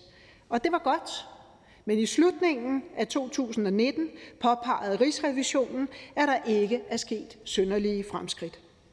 Der er rejst kritik både for den manglende lighed i adgangen til palliation fra forskellige sygdomsgrupper og for den geografiske ulighed i tilbudene om palliativ behandling. Det skal vi da tage alvorligt. Det må da ikke være postnummeret, der afgør, hvilken omsorg du modtager den sidste del af livet, og der må da ikke være forskel på, om du er døende af en kraftdiagnose eller en koldiagnose. Men sådan er det i dag, desværre. Uanset diagnose, så skal du jo modtage behandling, lindring og omsorg af høj kvalitet. Det glæder mig faktisk, at vi her i Folketinget med satspuljereserven er enige om at afsætte midler til en styrket palliativ indsats for nogle ældre udsatte borgere. Men der skal jo meget mere til. Med beslutningsforslaget her, der vil vi fra Venstres side sikre et markant løft for alle diagnosegrupper. Vi foreslår, at vi får uddannet 100 flere læger inden for palliativ medicin. Og det vil være et markant løft i forhold til de cirka 50 læger, som i dag er fagområdespecialister, men som primært arbejder på hospice. Palliation med høj faglighed skal også ud til lægerne i almen praksis og ud til kommunernes tilbud, så borgerne på for eksempel plejehjem oplever, at man kan tage samtalen om den sidste del af livet med en sundhedsperson, som rent faktisk har den nødvendige faglige viden. Fagområdespecialister vil, når de er uddannet, kunne dele viden med andre faggrupper. Og skal vi i mål, og skal vi løfte uddannelsesniveauet blandt danske læger, så skal vi have oprettet en udgave af den fælles, en dansk udgave af den fælles nordiske uddannelse, hvor de danske læger i dag bliver uddannet inden for palliativ medicin. I dag så har Danmark otte pladser på den fælles nordiske uddannelse til rådighed hver andet år. Der er alen lange ventelister til netop palliationsuddannelsen, så lægerne, ja, de er klar. Det er helt tydeligt, at de otte pladser på den fælles nordiske uddannelse langt fra rækker til det behov, som vi har i dag, til det øgede behov, som, der, som vi jo forventer, der bliver i fremtiden, når vi bliver flere og flere ældre. Der er jo et initiativ i gang omkring en dansk uddannelse, som ministeren også i talsatte, men ærligt talt, minister, det haster med at komme i gang. I 2030 der vil vi være 59 procent flere over 80 år. Efterspørgselen på faguddannet personale vil derfor stige betragteligt inden for en kort årrække. Og når vi i Venstre vil give alle borgere, som har en uhelbredelig livstruende sygdom, en ret med streg under ret til tre samtaler med en sundhedsfaglig person, person, som har specialviden inden for palliation, så er det, fordi vi ved, at det at møde faguddannet personale løfter livskvaliteten også den sidste svære tid. Og ingen her skal være i tvivl om, at vi fra venstre side er på borgernes side. Altså blot for at opsummere, Venstre ønsker, at flere oplever en værdig og afklaret afslutning på livet, og flere får deres ønske om at dø hjemme opfyldt. Vi ønsker, at hvis flere skal opleve en værdig afslutning på livet, for eksempel i den kendte hjemlige ramme, så kræver det mere faguddannet personale. Venstre foreslår konkret en dansk uddannelse og et løft på 100 palliativt uddannede læger.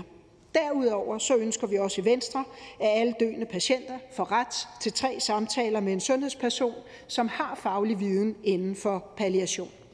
Jeg har jo lyttet til debatten her, og jeg vil gerne sige tak for alle bemærkninger, både fra dem, som støtter vores beslutningsforslag, men også for dem, som har forbehold.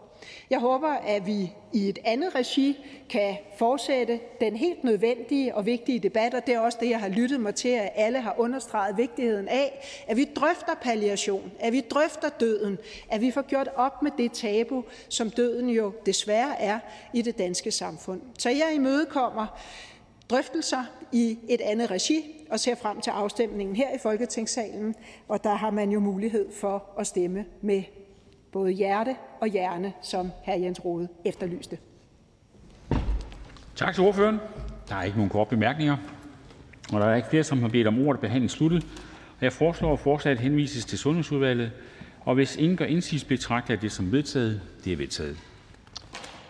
Det næste og sidste punkt på dagsordenen er første behandling af beslutningsforslag nummer B 48. Forslag til folketingsbeslutning om borgernes adgang til at forlange bindende kommunale folkeafstemninger af Alex Ahrendtsen (Dansk Folkeparti). Forhandlingen er åbnet. Indenrigs- og boligministeren.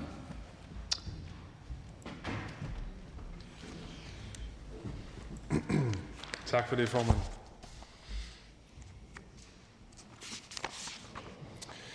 Dansk Folkeparti har genfremsat et forslag, der pålægger regeringen inden udgangen af folketingsåret at fremsætte lovforslag om, at borgere kan forlange bindende kommunale folkeafstemninger. Efter forslaget så skal borgerne kunne forlange en bindende kommunal afstemning om en sag, kommunalbestyrelsen har truffet beslutning om, hvis et antal underskrifter inden for øh, et antal dage eller måneder bliver samlet, og på samme måde skal borgere kunne forlange en bindende kommunal folkeafstemning om et kommunalt anlæggende, som kommunalbestyrelsen ikke har behandlet. Formålet med forslaget er at øge den lokale borgerinddragelse og dermed styrke det lokale demokrati. Det er bestemt et anerkendelsesværdigt formål at styrke lokaldemokratiet, som regeringen selvfølgelig støtter, men regeringen er ikke enig i, at det er det rette redskab til at styrke det lokale demokrati, og derfor øh, så kan vi desværre ikke støtte øh, det her beslutningsforslag. Som reglerne er i dag, kan et flertal i kommunalbestyrelsen beslutte at udskrive og afholde en vejledende eller en bindende kommunal folkeafstemning. Muligheden for kommunalbestyrelsen til at udskrive en bindende kommunal folkeafstemning blev indført ved lov i 2018, da, der blev, da det blev vedtaget med et bredt flertal her i Folketinget.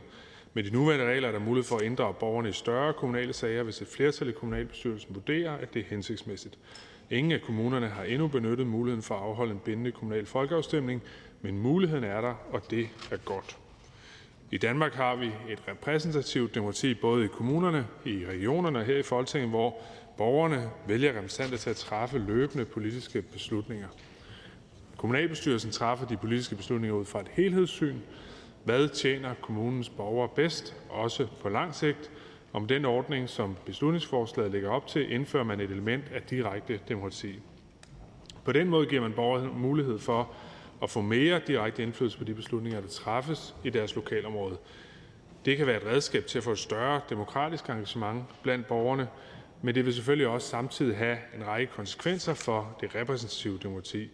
Men den foreslåede ordning vil det blive overladt til en mindre gruppe vælgere, der ikke nødvendigvis er repræsentative for vælgerne i kommunen, at beslutte, hvilke kommunale sager der skal laves folkeafstemning om. Og man risikerer, at folkeafstemninger på borgernes initiativ pålægger kommunalbestyrelsen at gennemføre beslutninger, der griber ind i kommunalbestyrelsens langsigtede politiske beslutninger og prioriteringer. Man risikerer, at kommunalbestyrelsen hindres i at træffe de beslutninger, der er upopulære, men som kommunalbestyrelsen nu engang må tage på sig, fordi de er nødvendige i den politiske prioritering. Eller at der bliver en berøringsfangst over for en type af upopulære beslutninger.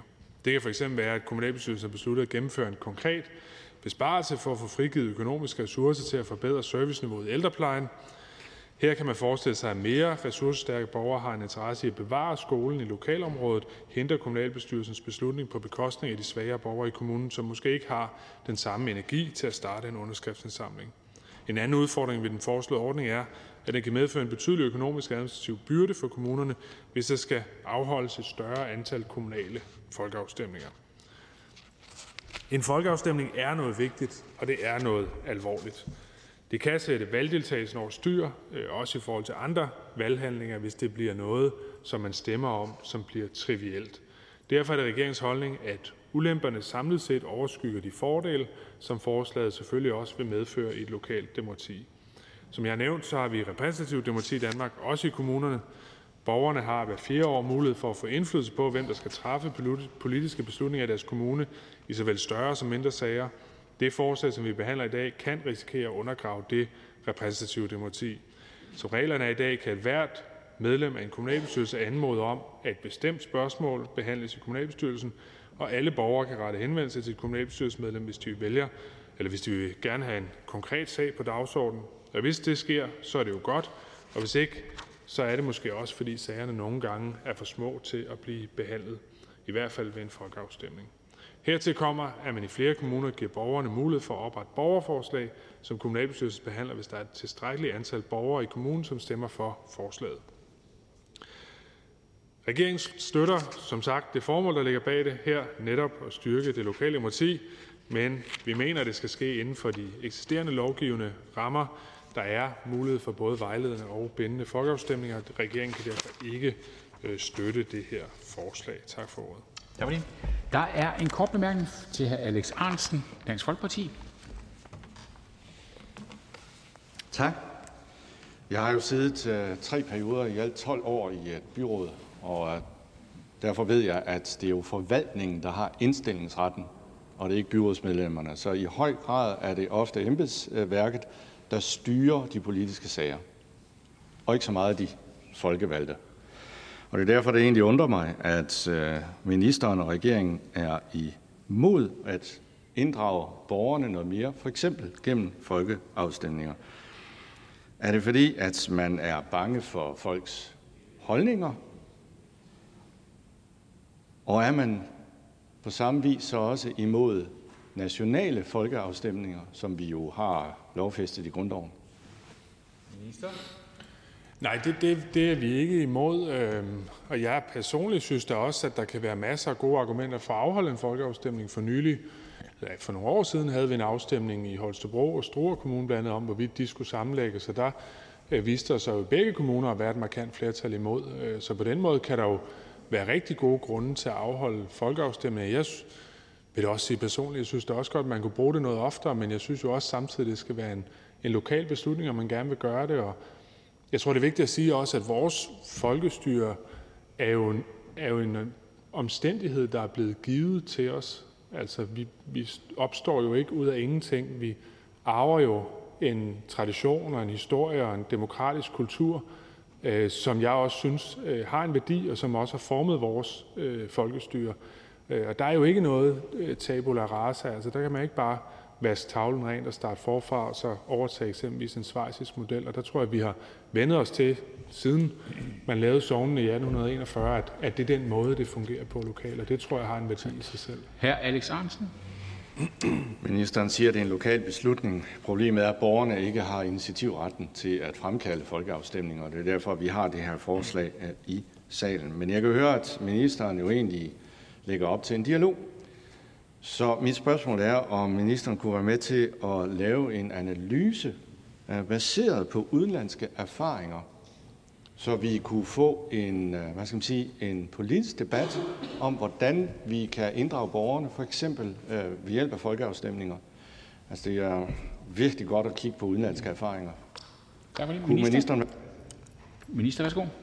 Jamen det vil jeg meget gerne være med til at få Øh, sat i gang. Jeg synes, det er rigtigt, at der kan være fordele ved at lave folkeafstemninger. Jeg synes, at nogle af de beslutninger, vi har truffet ved folkeafstemninger, har vist sig øh, at være rigtige. Øh, ikke fordi jeg skal ned af, af memory lane eller ned af sådan, øh, erindringens spor, men, men hvad hedder det, øh, det, øh, det synes jeg er et supplement til det repræsentative demokrati, som i nogle omstændigheder skal, skal tages i brug. Så lad os prøve at se, hvordan vi kan blive klogere på det.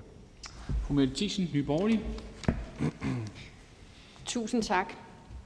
Jeg vil egentlig bare høre øh, ministeren, nu nævner ministeren selv den her mulighed, der er i lovgivningen, som blev, øh, blev indført i, i 2018. Øhm, og, og, og det er i den grad noget, vi i Nye Borgerlige også hylder. Det var faktisk en af vores, øh, øh, de ting, vi gik til valg på her til kommunalvalget, at der skulle være flere bindende kommunale folkeafstemninger. Men vil ministeren egentlig ikke også øh, indrømme, at den bestemmelse, som er i dag, som blev indført i 18, at den er forholdsvis snæver?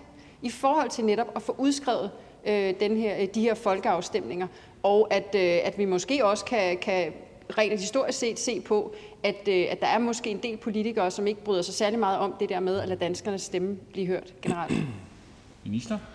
Jamen, jeg vil give øh, fru Mette Thiesen helt ret i, at det er øh, en strammere lovgivning for bindende øh, folkeafstemninger. Men det mener jeg også, det skal være, fordi for eksempel kan du lave vejledende folkeafstemninger i en del af en kommune, eller man kan lave dem med et andet, øh, kan man sige, afstemningsmæssigt, øh, afstemningsmæssig struktur. Øh, det vil sige, at man kan man behøver ikke stemme på den måde, vi kender det fra kommunal- og, og folketingsvalg. Og der tror jeg, det er vigtigt, at når vi har en bindende folkeafstemning, så skal den også have samme udstyr, som hvis det var et valg til en kommunalbestyrelse. Ellers, ellers vil det ikke være rimeligt. Og det koster øh, en del at sætte sådan en afstemning op. Typisk vil de jo også blive afholdt i forbindelse med et andet valg.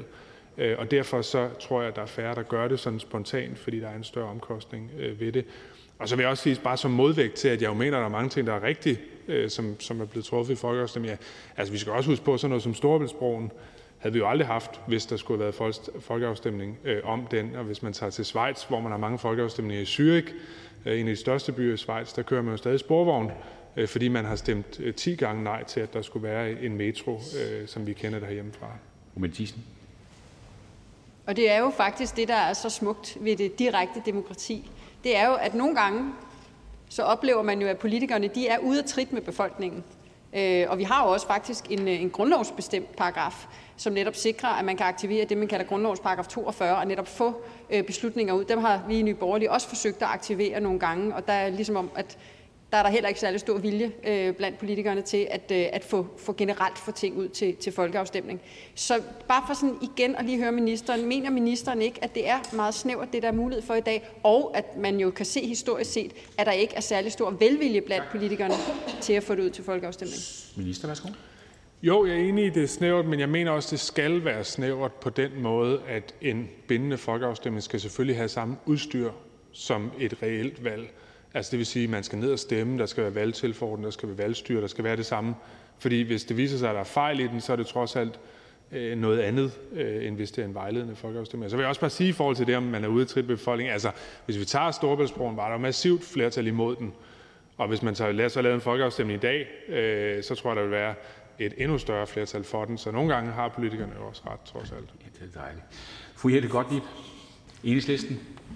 Ja, jeg kan høre, at ministeren siger, at der er fordele, der er ulemper. Øh, jeg kan også høre, at forsvarsstillerne er meget indstillet på at være hvad skal vi sige, meget åbne i forhold til at sætte de nødvendige begrænsninger i, hvornår man kan lave bindende folkeafstemninger. Så nu vil jeg spørge ministeren filosofisk, om ikke det kan lade sig gøre at sætte nogle grænser, der er stramme nok til, at man opnår formålet, men øh, altså sådan, at ministeren ville kunne anerkende, at fordelen er større. Og så vil jeg, ja, det spørger jeg om. Minister?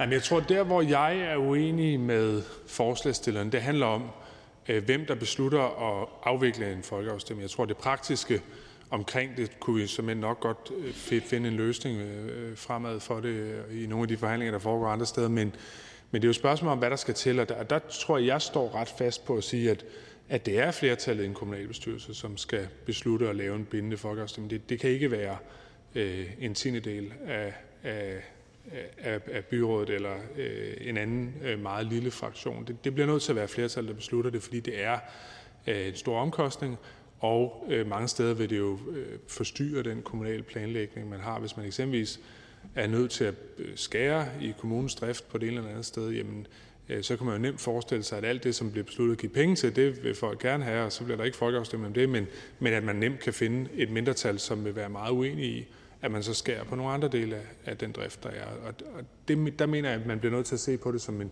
som et flertal, og det mener jeg også, at mindre partier kan kræve af større partier i sådan nogle diskussioner. Ja, det godt blive. Værsgo. Øh, jeg vil også spørge ministeren, om han er den opfattelse, at den centralisering, der er foregået i det kommunale miljø, kan være medvirkende til, at flere og flere føler sig kørt over af beslutninger truffet i en centraliseret kommunalbestyrelse. Og det kunne fremme, altså nu bliver det nævnt, at det ville undergrave det, det repræsentative demokrati. Jeg ser det jo omvendt som noget, der kan styrke det repræsentative demokrati, hvis øh, de pågældende grupper kan få, øh, få komme til ord. Og der vil jeg så spørge, om ikke det, det ville være en mulighed for styrkelse af det repræsentative demokrati. Man kunne putte alle mulige ting ind. Et mindretal i kommunalbestyrelsen, eller et antal procent af, for, af befolkningen, der kunne bede om det. Minister, værsgo. Nå, men jeg er helt enig i, at øh, lokaldemokratiet, som vi kender det, er blevet svækket øh, undervejs i, i, øh, med gennemførelsen af kommunalreformen. Øh, specielt selvfølgelig i provinsen, hvor der bliver lavet nogle meget store sammenlægninger. Og det, altså, jeg, afviser ikke, at der kan være situationer, hvor et, eller der kan være et potentiale for, at folkeafstemning kan gøre noget, men jeg tror også, man skal jo være klar over, hvis man var en af de små af de syv kommuner, der indgik i Viborg Kommune, som blev meget stor geografisk og befolkningsmæssigt, øh, så vil det jo som regel være sådan, at man i det område, man selv repræsenterer, gerne vil have noget, og det, det kan man ikke klare ved en lokal folkeafstemning. Så er det Jens Rode, KD. Ja, jeg skal i P1-debat her 12.15, så jeg ved ikke, om jeg når at forholde en tale, men jeg vil gerne øh, bare lige have lov til at sige, og det, det er faktisk ærgerligt, Folkeafstemninger er noget af det mest udemokratiske, der overhovedet findes. Det er derfor, det er forbudt i Tyskland. Der har man nemlig lært af historien. I hvert fald, hvis man er af den opfattelse, at et demokrati skal måles på dets evne til at varetage og beskytte mindretallenes interesser. En folkeafstemning efterlader mindretallet tilbage på perronen. Hvis man er i tvivl, så kig til Storbritannien og se konsekvenserne. De graver grøfter. Beslutninger bliver taget på baggrund af folkestemninger. Kompromiset er umuligt. For hvordan håndterer man mindretalsbeskyttelsen ved en folkeafstemning? Det er et principielt spørgsmål, som man er nødt til at forholde sig til, hvis man vil diskutere folkeafstemning. Og derfor kunne jeg godt tænke mig, at ministeren vil forholde sig til mindretalsbeskyttelsen ved folkeafstemninger. Værsgo. Tak. Øh, jamen, det er jeg sådan set enig i, at der er nogle helt grundlæggende principielle udfordringer ved det. Og jeg synes jo, at hvis man ser sådan hen over folkeafstemningernes verdenshistorie, så er det da klart, at 2016 har jo vist sig efterfølgende at være et dårligt år for folkeafstemningernes verdenshistorie. Altså, det britiske valg har jo øh, øh, ført til en stor splittelse og en masse andre udfordringer, som er kommet sidenhen, som ikke var gennemtænkt på det tidspunkt, hvor man afholdte. det. Det er netop risikoen ved at lave Øh, folkeafstemninger, men det ændrer ikke ved, øh, synes jeg, at der kan være masser af positive ting ved det. Altså hvis man tager nogle af de EU-processer, der har været, altså så, så viste det sig jo, at der i befolkningerne i Frankrig og Holland og også nogle gange i Danmark har været en meget stor modstand imod det. Og der tror jeg, da, når man ser tilbage på det, at det var da egentlig meget fint, at man fik øh, den temperaturmåling på nogle af de ting, øh, i stedet for, øh, at man bare havde kørt på øh, og så udvidet og, og jo dengang med, med nogle langt videre beføjelser, både i forhold til geografisk udvidelse og juridisk udvidelse, end hvad vi snakker om i dag. Øh, så jeg synes, der er øh, nogle, jeg synes, der er nogle store fordele ved at kunne lave folkeafstemninger, men det er klart, det må ikke være noget, altså det må ikke være øh, ugens folkeafstemning nede i den lokale idrætshal. Det skal være noget, der, der er beregnet til helt særlige lejligheder. Ja, jeg troede. Jeg ved ikke, om det helt er historisk korrekt, om for eksempel geografisk udvidelse, folkeafstemninger, vi har haft om EU. Jeg vil også sætte meget stort spørgsmålstegn ved, om vi reelt set har diskuteret det, det handlede om i forbindelse med folkeafstemningerne om vores tilhørsforhold til det europæiske fællesskab. Og hvis ikke det er det, det handler om, for eksempel vores sidste afstemning om retsforbeholdet, så er det jo en mærkelig ting at skulle gå ind og så sige ja eller nej, fordi man har haft en diskussion, der handlede om noget helt andet end de 21 retsakter, så som, som den sidste folkeafstemning var. Så jeg synes, det er dybt problematisk. Øh, og, og, og derfor vil jeg bare øh, øh, have behov for at state det, fordi ministeren siger, at der har også været truffet rigtige beslutninger. Ja, hvis man laver en folkeafstemning, så kan man jo ikke betvivle, at, den, at det befolkningen træffer et valg om, at det er rigtigt.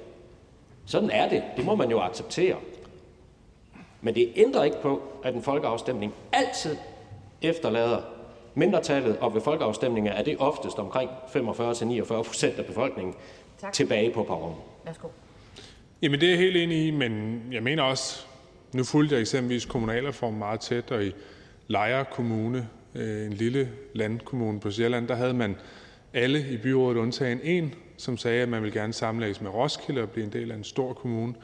Og så øh, på det aller sidste møde, så fik man så besluttet at lave en folkeafstemning om tilhørsforholdet. Der endte det med, at der var et ret markant flertal af Lejre Kommunes borgere, som havde lyst til at være en del af en landkommune fortsat sammen med øh, Bramsnæs og Valsø. Og det er jo synes jeg, et billede på, øh, at man, at man nogle gange også har det modsatte, altså at befolkningen ønsker noget, som viser sig efterfølgende at fungere, som politikerne øh, måske har misforstået undervejs. Tak. Så er der ikke flere kommentarer. Så går vi videre. Og det er Socialdemokratiet. Fru Birgitte Vind, værsgo.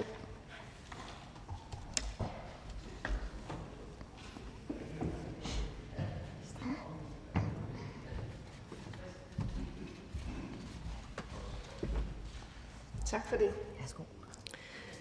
Tak for ordet, og tak til Dansk Folkeparti for at ville debattere vores lokaldemokrati. I Socialdemokratiet er vi enige i, at vores demokrati hele tiden skal gødes, det skal plejes og det skal udvikles. Og det bliver det jo heldigvis også på mange måder, ikke mindst igennem vores demokratiske valg til EU og Folketinget, regioner og kommuner, men jo også ude lokalt i vores foreninger, i Forenings Danmark. Danmark er et veludviklet demokrati, hvor borgerne har en forholdsvis let adgang til dem, der tager beslutninger, også til de folkevalgte. For vi er jo et lille land uden høje bjerge, og vi hænger sammen i kraft af vores værdier, vores kultur og vores demokratiske sindelag, hvor vi værner om retten til at være uenige og respektere resultaterne på de demokratiske processer. Et demokrati handler ikke kun om formelle og officielle demokratiske spilleregler, men endnu mere om demokratiske samtale, den gensidige respekt og forståelsen for hinandens synspunkter. Den største ændring af vores lokaldemokrati i nyere tid var øh, strukturreformen, som jo har opdelt landet i 98 kommuner og fem regioner, og det tog vidderligt nogle år at vende sig til de nye lokaldemokratier. Og det var ikke uden problemer, at den demokratiske samtale kom til at foregå på nye måder, og nogen oplevede også med større afstand. I dag er det vores overbevisning, at den struktur er faldet på plads, og i mange kommuner har man suppleret med flere mindre lokalråd. Jeg tror, i en kommune som Vejle, der har man omkring ja, små 30 og næsten 30 lokalråd, øh, råd, som bliver taget med på råd af kommunalbestyrelsen og som udtaler sig om lokale emner og som bliver inddraget. Som der er i dag, så kan alle medlemmer af kommunalbestyrelsen anmode om sager på dagsordenen, og alle borgere kan således til enhver tid rette henvendelse til de enkelte medlemmer med konkrete forslag, som medlemmerne gerne skulle arbejde med. Det er vigtigt, at der er kort afstand, og det er vigtigt, at man som borger øh, har en stemme ind i det lokale demokrati. Det er for os at se kernen i vores lokale demokratier. I Socialdemokratiet mener vi bestemt ikke, at det vil være konstruktivt at skulle lave bindende kommunale afstemninger. Folkeafstemninger på baggrund af enkeltsager, der løbende må opstå. Jeg synes faktisk, at ministeren gav et rigtig godt eksempel øh, med, øh, eksempel med, at man måske skulle foreslå at skulle øh, tilføre ældresagen eller ældreområdet flere penge øh, på bekostning af skolerne. Jeg tror godt, jeg kan følge ministeren i det scenarie, der der vil opstå.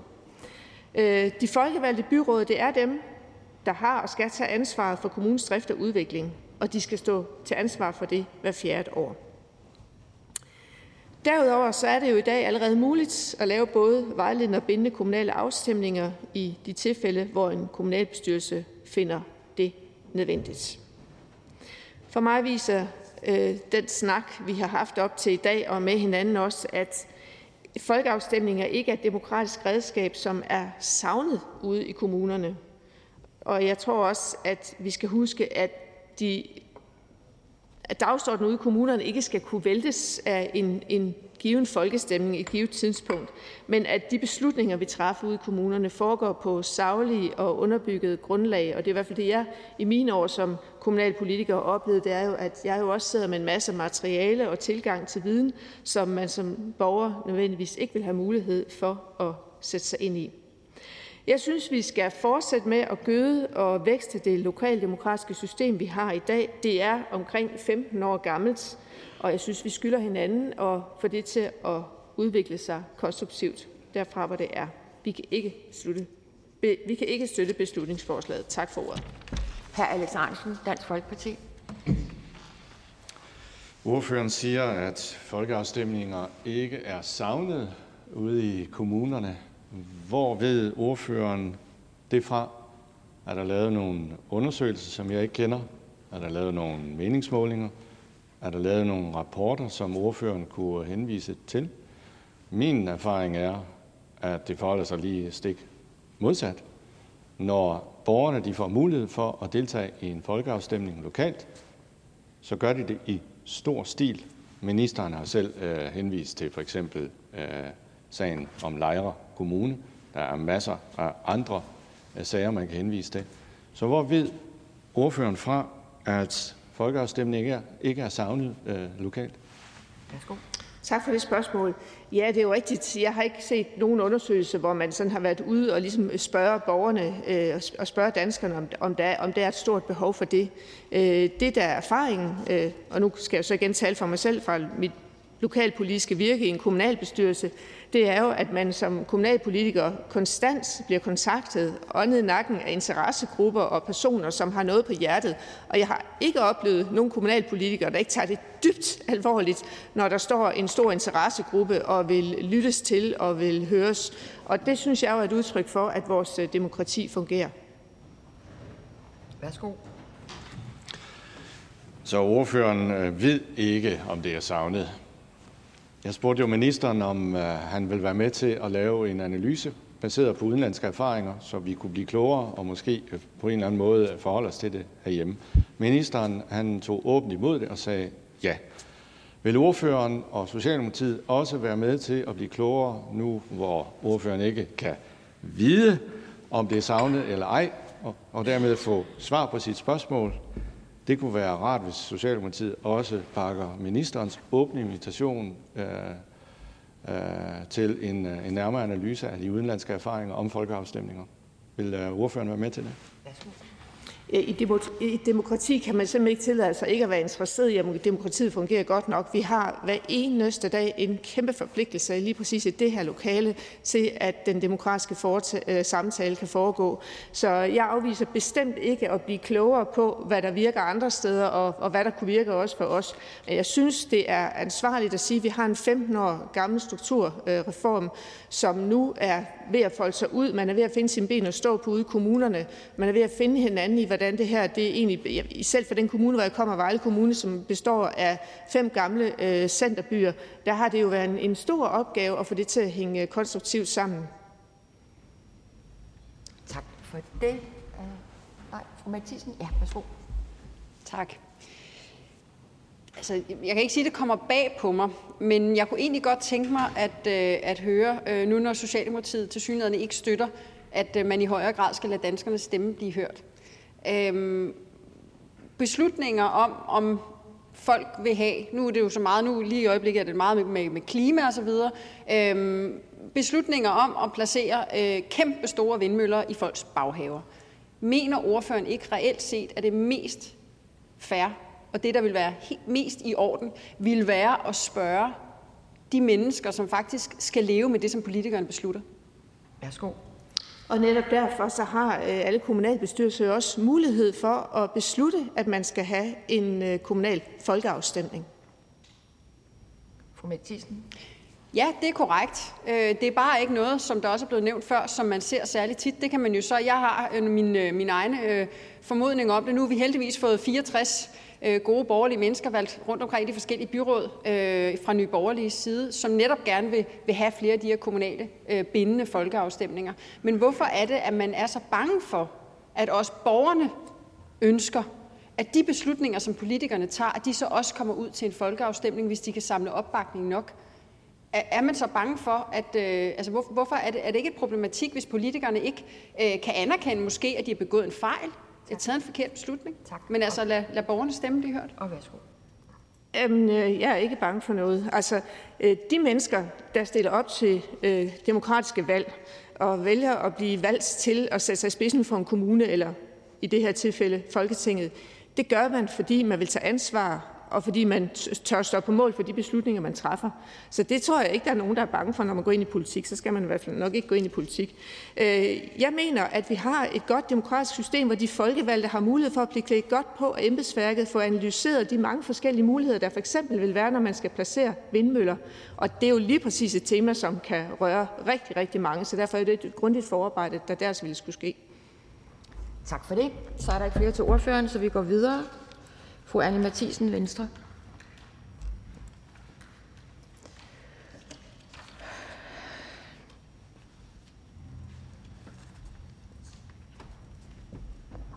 Værsgo. Tak for det, formand. Og tak til Dansk Folkeparti for øh, at genrejse debatten her i Folketingssalen øh, omkring det her emne, som jeg faktisk synes er vigtigt, at vi øh, debatterer. I Venstre så kan jeg jo starte med at sige, at vi helt grundlæggende er tilfredse med det repræsentative demokrati, som vi også kender det i dag i landets kommuner.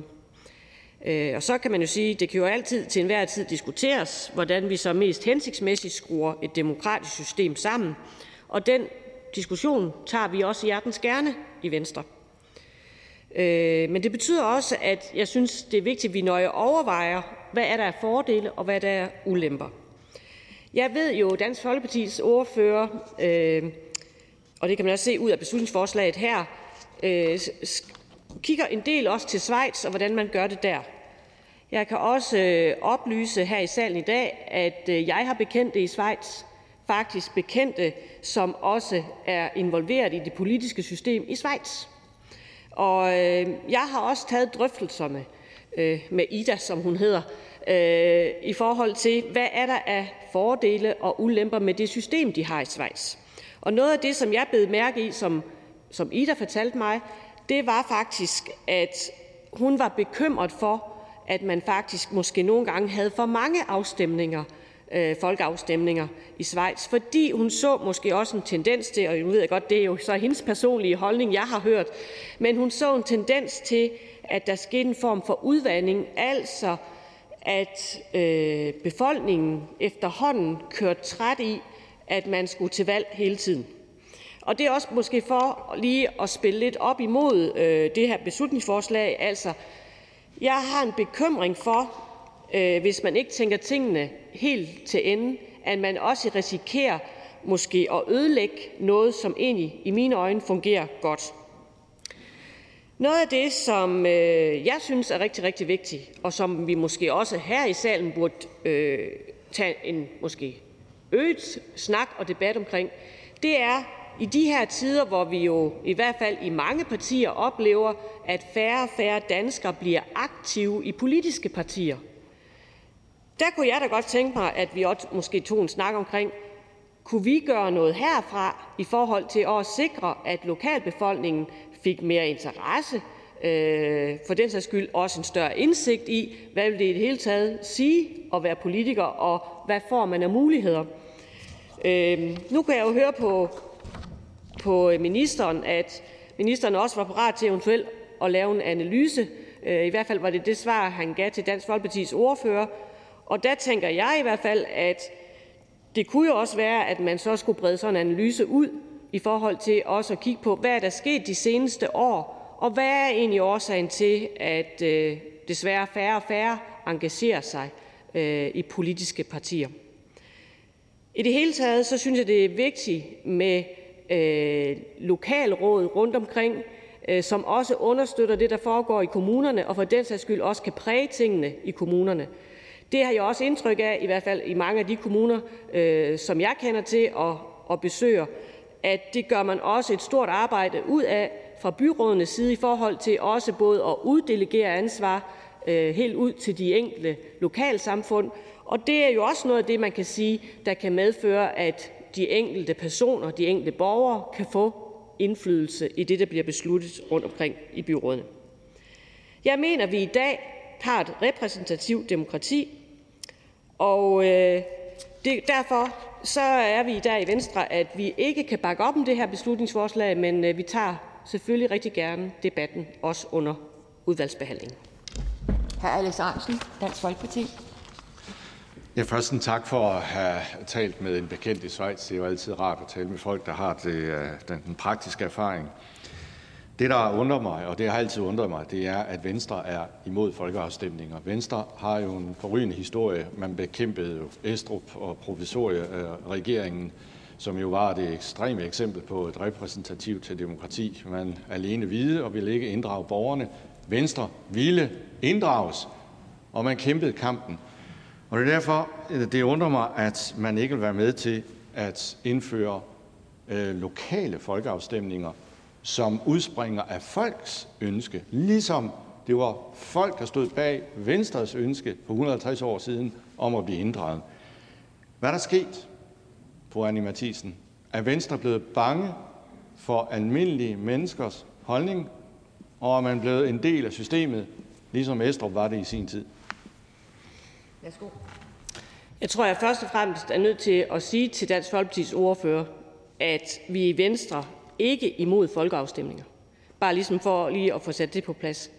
Øh, og jeg synes egentlig også, hvis ordføreren har lyttet til det, jeg har sagt i min tale, at øh, jeg understreger vigtigheden af, at man også lytter til borgerne lokalt, når man træffer beslutning. Men der synes jeg faktisk også, at adgangen til de valgte, adgangen til dem, som øh, flertallet har sat deres kryds ved, er utrolig god. Og jeg synes faktisk bare i de mere end 10 år, jeg har siddet i Folketinget, at adgangen for eksempel til mig som folkevalgt er væsentligt lettere i dag for befolkningen, fordi jeg modtager der er rigtig, rigtig mange direkte henvendelser fra borgere, der kommer enten med gode idéer eller bekymringer osv., som jeg tager dybt alvorligt, end for eksempel hvis vi kigger ja, 15-20 år tilbage, hvor man ikke bare lige kunne sende måske en mail eller ringe folketingsmedlemmet eller byrådsmedlemmet op. Hr. Alex Ahrendtsen. Hvis Venstre ikke er bange for folkeafstemninger, hvorfor stemmer man så ikke for dette øh, lovforslag eller beslutningsforslag? Fordi det giver jo borgerne mulighed for selv at samle underskrifter og så sætte en sag på dagsordenen. Det vil være godt. Det, det øh, drejer sig om, det er jo et supplement til det repræsentative demokrati, ikke en erstatning. Fordi folk ofte er interesseret i enkeltsager, og de kan jo ikke vente fire, to eller tre år på, at der kommer et byrådsvalg. Så hvis man er for, hvorfor siger man så ikke ja til dette forslag? Værsgo. Fordi vi mener, at det system, som faktisk er bygget op i dag, fungerer.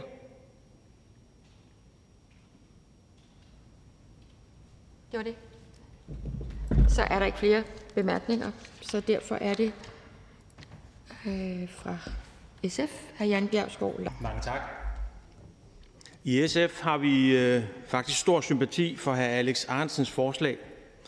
Øh, SF har ofte ønsket flere folkeafstemninger end dem, der har fundet sted de sidste 30 år, og SF har faktisk også tidligere haft forskellige modeller for, hvordan man kunne lave lokale folkeafstemninger og vejledende folkeafstemninger i landets kommuner. Det er også SF's holdning, den, at vi skal styrke vores demokrati, og det er både, når det gælder borgernes deltagelse i demokratiske handlinger, men vi skal også styrke befolkningens lyst til at involvere sig i demokratiet i en overordnet forstand. Det er jo derfor, vi bruger så meget tid på blandt andet på demokratisk dannelse i folkeskoleregi. Men også når det gælder borgernes forståelse for Folketingets og byrådspolitikernes arbejde. Så hvis formålet med forslaget er at øge den demokratiske forståelse og involvering, ja, så kan man jo godt stille sig selv spørgsmålet, om det sker bedst, som forslagstilleren øh, beskriver, i forhold til en lokal folkeafstemning. Jeg skal ikke i den her sag starte en lang snak om demokratiforståelse, men jeg vil sige, at SF, der tror vi rigtig meget på involvering og dialog. Altså en demokratisk samtale som et vigtigt fundament for at træffe beslutninger og for at borgerne kan have indsigt i og forståelse for, hvorfor der bliver truffet de her beslutninger.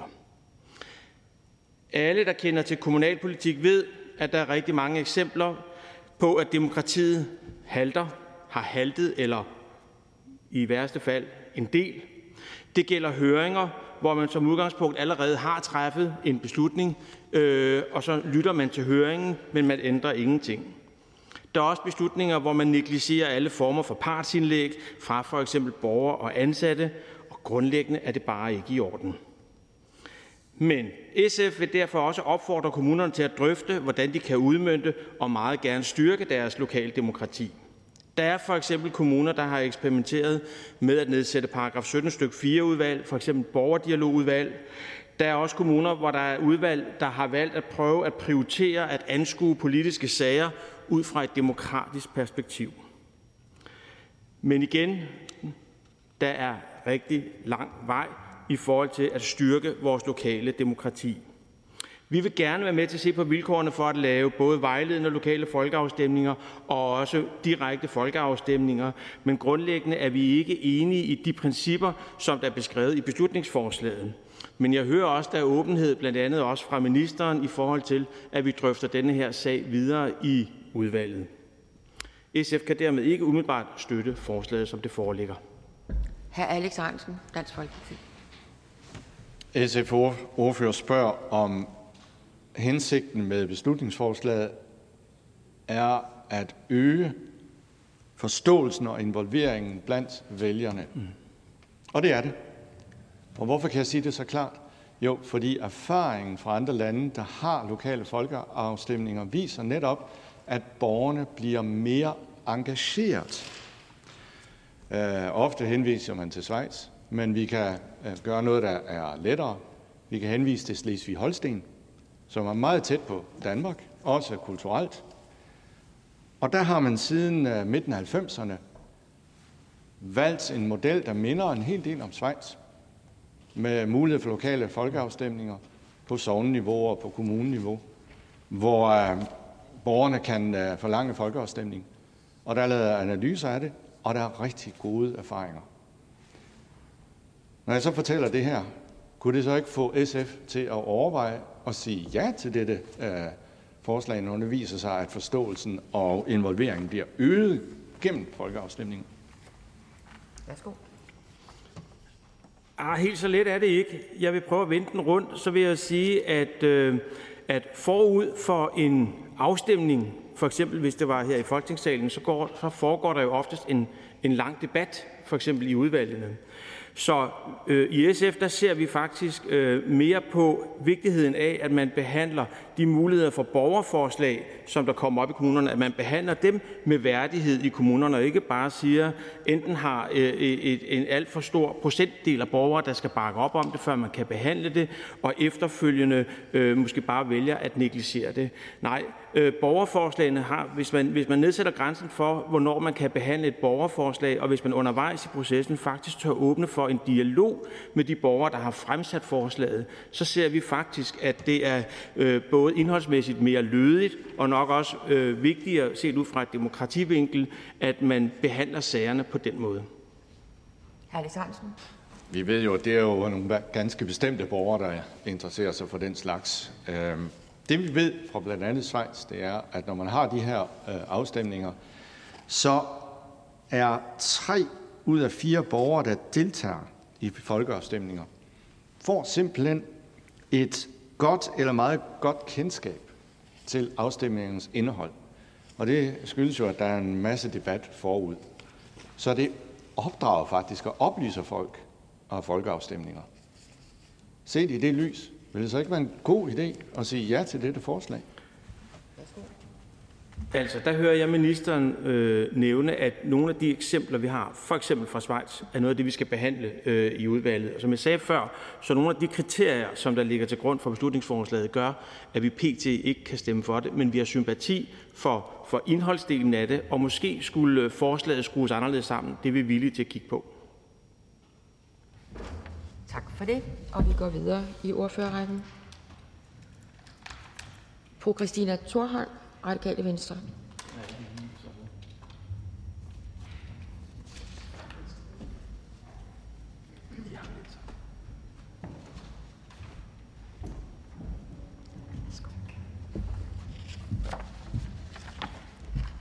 Tak til Dansk Folkeparti for at rejse debatten om det kommunale selvstyre og demokrati i det hele taget. Vi har i dag en løsning, hvor byrådet kan sende forslag til folkeafstemning, hvilket blev jo en mulighed i 18. Der er også mange andre greb, som den lokale kommunalbestyrelse kan vælge i forhold til at styrke den lokale debat. Blandt andet borgerforslag kan øh, øh kommunalbestyrelsen behandle. Hvor mange, hvor mange øh, borgere skal tilslutte sig et borgerforslag, før det bliver behandlet? Det er den beslutning, kommunalpolitikerne ude omkring kan træffe øh, i forhold til, hvor de synes, krav skal være. Der er blevet gjort opmærksom på paragraf 17 stykke 4 udvalg, udvalg som kan nedsættes, hvor borgerne tæt, tæt øh, dialog med politikerne behandler sager. Og så er der det fantastiske lokalrådsarbejde, som rigtig mange engagerer sig i. Forskellige platforme, øh, som er i spil og er under udvikling. Jeg kan blive i tvivl om, i hvilken udstrækning det er det lokalskendskab, øh, som ordføreren øh, har for den kommune, som vedkommende kommer fra, i forhold til hvor, hvor, hvor godt det her borgerforslagsarbejde fungerer. Men øh, det fungerer i hvert fald i den kommune, hvor, hvor øh, jeg øh, arbejder fra. Vi tror på det repræsentative demokrati øh, ender med beslutninger, der farver en bredere befolkning, end ved simple folkeafstemninger. Øh, vi tror, flere bliver hørt. Øh, vi synes også, at øh, kommunalbestyrelsesmedlemmer, regionsmedlemmer øh, og folketingsmedlemmer skal stå til ansvar for også de upopulære beslutninger, som ministeren øh, betonede. Jamen, det kan være nemt at sætte de populære Øh, Øh, beslutninger til folkeafstemning, hvem skal så tage ansvar for det øvrige? Altså den der balance, der skal være i tingene og i debatten og i det politiske arbejde. Og så kan det jo lyde meget attraktivt med Schweiz øh, og, og det med det rige omfang af folkeafstemninger, men jeg vil jo så i lighed øh, af ligeberettigelsens tegn jo fremhæve, at det var først i 1971, at kvinderne fik valgret i, i Schweiz. Og, og det fik vi da øh, 70 år tidligere. En ret, som jeg synes at er meget væsentlig for den øh, demokratiske øh, situation, vi har i dag i Danmark. Øh, fordi at, som også øh, Jens Rude øh, udtalte tidligere, at mindretallet bliver i øh, langt højere grad negligeret i forhold til øh, beslutninger øh, i den her sammenhæng. Og så vil jeg jo gerne udfordre Alex Ahrendtsen øh, i forhold til at at udtale, at det er embedsmændene, der sætter dagsordenen i øh, det kommunalpolitiske arbejde. Vi har retten som kommunalpolitikere til at sætte en dagsorden, og det handler jo om initiativpligten øh, fra de lokale politikere. Tak for det. Hr. Alex Ahrendtsen, Dansk Folkeparti. Nå, jamen det, I loven er det jo sådan, at det er forvaltningen, der har indstillingsretten. Det kan ordføreren ikke pille ved. Jeg lagde øh, mærke til, at ordføreren nævnte, at øh, det var bedre med det repræsentative demokrati end afstemninger. Og ordføreren sagde også, at øh, det var nemt med populære afstemninger. Men så taler ordføreren jo øh, mod bedre vidne, fordi der er masser af eksempler på det modsatte. Altså for eksempel, da Schweiz skulle stemme om øh, øh, ja eller nej til seks ugers ferie, så stemte et flertal af vælgerne imod. De ville beholde fire ugers ferie. Hvorfor? Jo, fordi at de nåede frem til, at det ville på det tidspunkt være økonomisk uansvarligt, både for staten og for virksomhederne. Så jeg tror simpelthen, at den radikale ordfører undervurderer folks integritet, når de stemmer, og deres viden. I det lys vil det så ikke være en god idé at sige ja til forslaget at give folk mere medbestemmelse?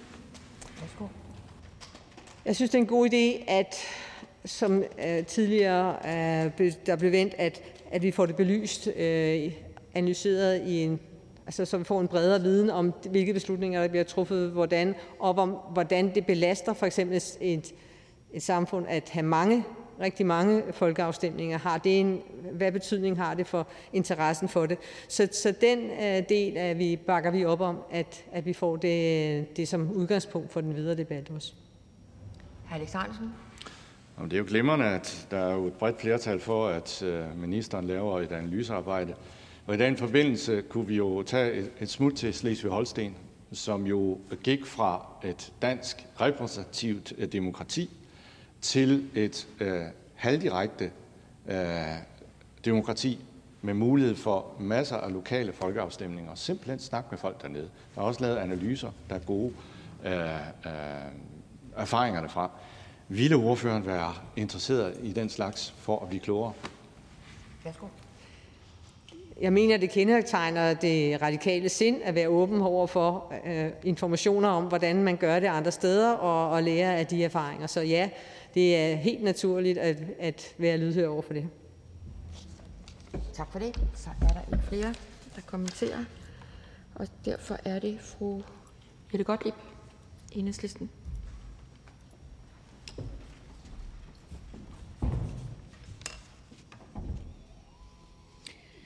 I øh, enhedslisten er vi enige i, at der er fordele og ulemper ved folkeafstemninger som supplement til det repræsentative demokrati. Det afhænger simpelthen af, hvordan man afgrænser betingelserne for at lave øh, sådan nogle folkeafstemninger. Men der er jo tydeligvis en åbenhed både fra forslagstillere og ministeren til at vægte, hvordan man skal øh, afgrænse de forskellige kriterier.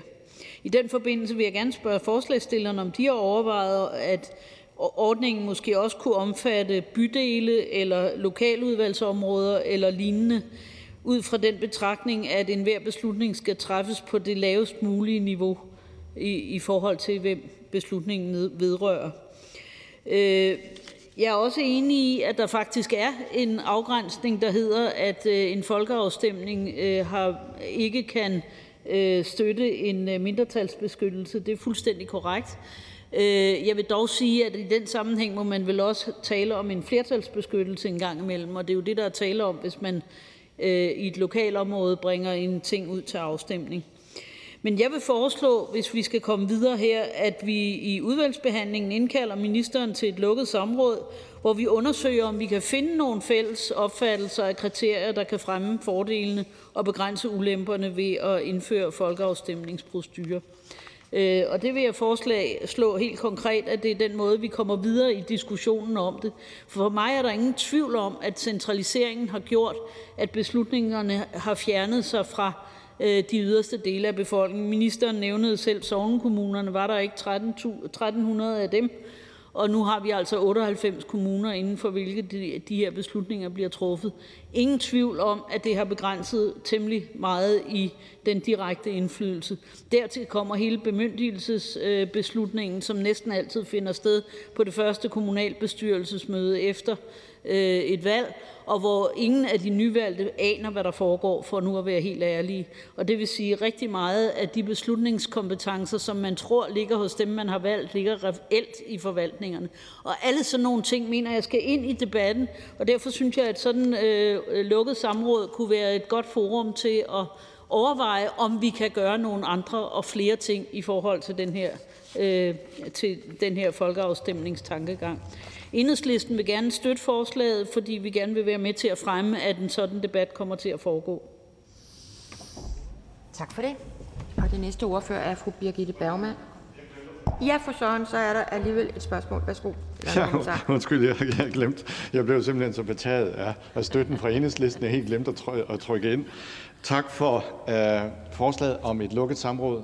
Uh, det synes jeg er en god idé, så vi alle sammen kan blive klogere. Det vil jeg gerne takke for og også for, at Enhedslisten støtter. Øh, jeg skal bare lige høre, om Enhedslisten øh, principielt synes, det er en god idé at give folk ret til at øh, få lov til at holde en øh, folkeafstemning, efter de har indsamlet underskrifter i øh, lokalsamfundet. Ja, det er principielt en god idé. Stillede øh, ordføreren også et, øh, et spørgsmål øh, vedrørende bydelsvalg og lokalvalg i kommunen. Altså forslaget her det går ud på folkeafstemninger i kommunen som helhed, og at man så skal samle 10 procent ind for at, at få ret til det. Vi har ikke taget stilling til, til bydelsvalg og, og lokalvalg i kommunen, men det kunne jo også være en mulighed, som vi kunne diskutere. Det kan jo så nås inden et sådan samråd. Tak for det. Så er det fru Birgitte Bergman, Konservativ Folkeparti.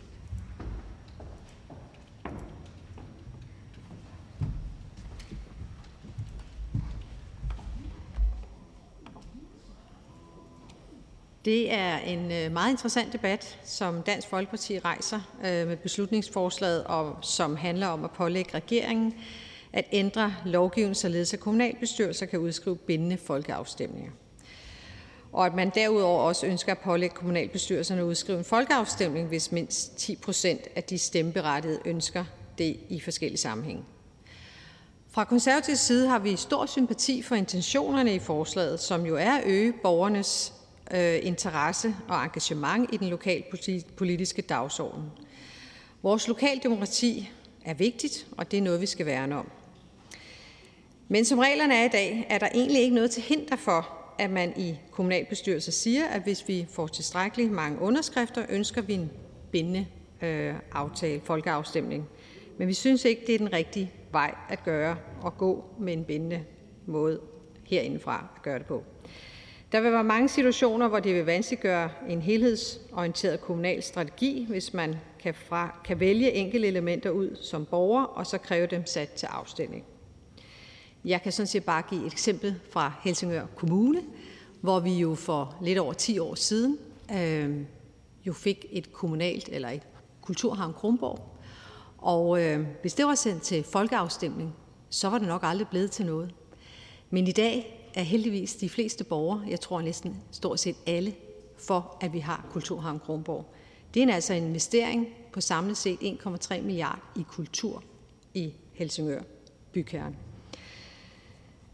Vi kan jo forestille os situationer, hvor man har behov for at lave nogle upopulære beslutninger, som for at tilvejebringe noget finansiering, fordi man gerne vil udvikle nogle andre dele af kommunen, som jeg lige skitserede for kort tid siden. Så risikerer man, at den finansieringskilde, som man har brugt for at udvikle en anden del af kommunen, hvilket man måske opbakning til, efterfølgende kan omgøres ved folkeafstemning. Jeg synes, det er rigtig vigtigt, at vi sikrer en god borgerinddragelse i lokal politik, og det, også, og det er der også mulighed for i dag. Det er blevet nemt af de foregående ordførende. Der er mange, der gør det på de sociale, på de sociale medier. Der er høringer. Der er foretrædende nogle steder. Der er også lokalpolitikere, som har en stor forpligtelse i at lytte og tage ud og holde møder og inddrage og bringe sager op lokalt. Det kan vi jo gøre. Øhm, og, øhm, og og derfor så øh, er der også mulighed for borgermøder, og jeg tror måske også, at, øh, at øh, man kan gå en anden vej for at sikre en øget, øget borgerinddragelse netop ved at gøre de her ting. Jeg tror, at øget frihed til kommunerne kan være en del af svaret, således at kommuner og kommunalbestyrelser får bedre mulighed for at sætte en lokalpolitisk dagsorden og lave en fokuseret indsats på lokalområderne. Det tror jeg godt kan føre til en øget interesse for lokalpolitik. Med de ord vil jeg sige, at vi fra konservativ side kan støtte intentionerne om at styrke det lokale demokrati, men vi kan altså ikke støtte beslutningsforslaget. Tak. Alex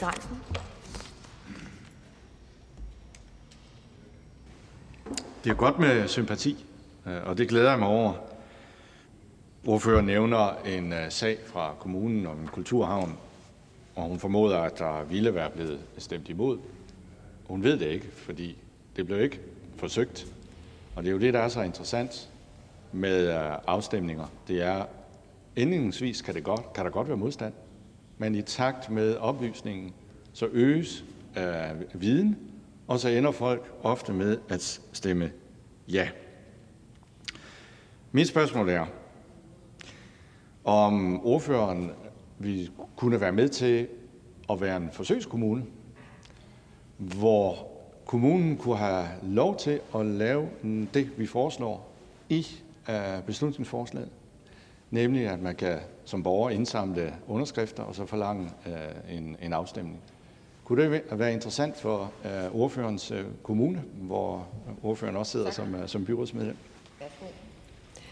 Jeg hverken kan eller vil udtale mig på vegne om på et helt byråd i Helsingør Kommune om, om hvad der kunne være øh, af forslag altså det, som, som ordføreren kommer med. Jeg synes jo nu engang, at det må være sådan, at vi hver fire år går til valg, øh, og der vælger de lokale borgere jo, hvem der skal sidde og være med til at beslutte de forskellige øh, beslutninger. Derudover så har vi høringer, vi har foretrædende, vi har borgerinddragelse, og lige præcis på Kulturhavn Kronborgs område, så havde vi rigtig meget høring på det her område, og rigtig meget borgerinddragelse. Og jeg kan bare sige, at jeg er rigtig glad for, at Konservative og Socialdemokratiet dengang lokalt stod sammen om at ville øh, etablere øh, en sådan stor udvikling af og revitalisering af Helsingør by, som har betydet, at endnu flere har lyst til at flytte dertil, at vi øh, vækster i både kultur, men også erhverv, men også i, øh, i de borgere, der bor der.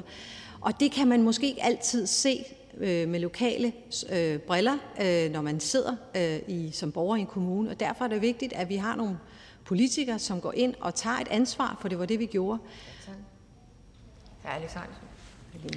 Det er jo sjovt med de konservative. Når man presser dem på maven, så kommer Estrup frem. Først har man sympati, og så viser det sig i virkeligheden, at man faktisk ikke har så meget sympati for at inddrage borgerne øh, gennem afstemninger. Det jeg bare vil spørge om, det er, alle øh, andre partier har egentlig tilkendegivet, at de er interesseret i en analyse, og øh, for så vidt også nogle partier har foreslået øh, lukket samråd, hvor ministeren og ministeriet tager stilling til udenlandske erfaringer. Er De Konservative øh, interesseret i at bakke sådan noget op?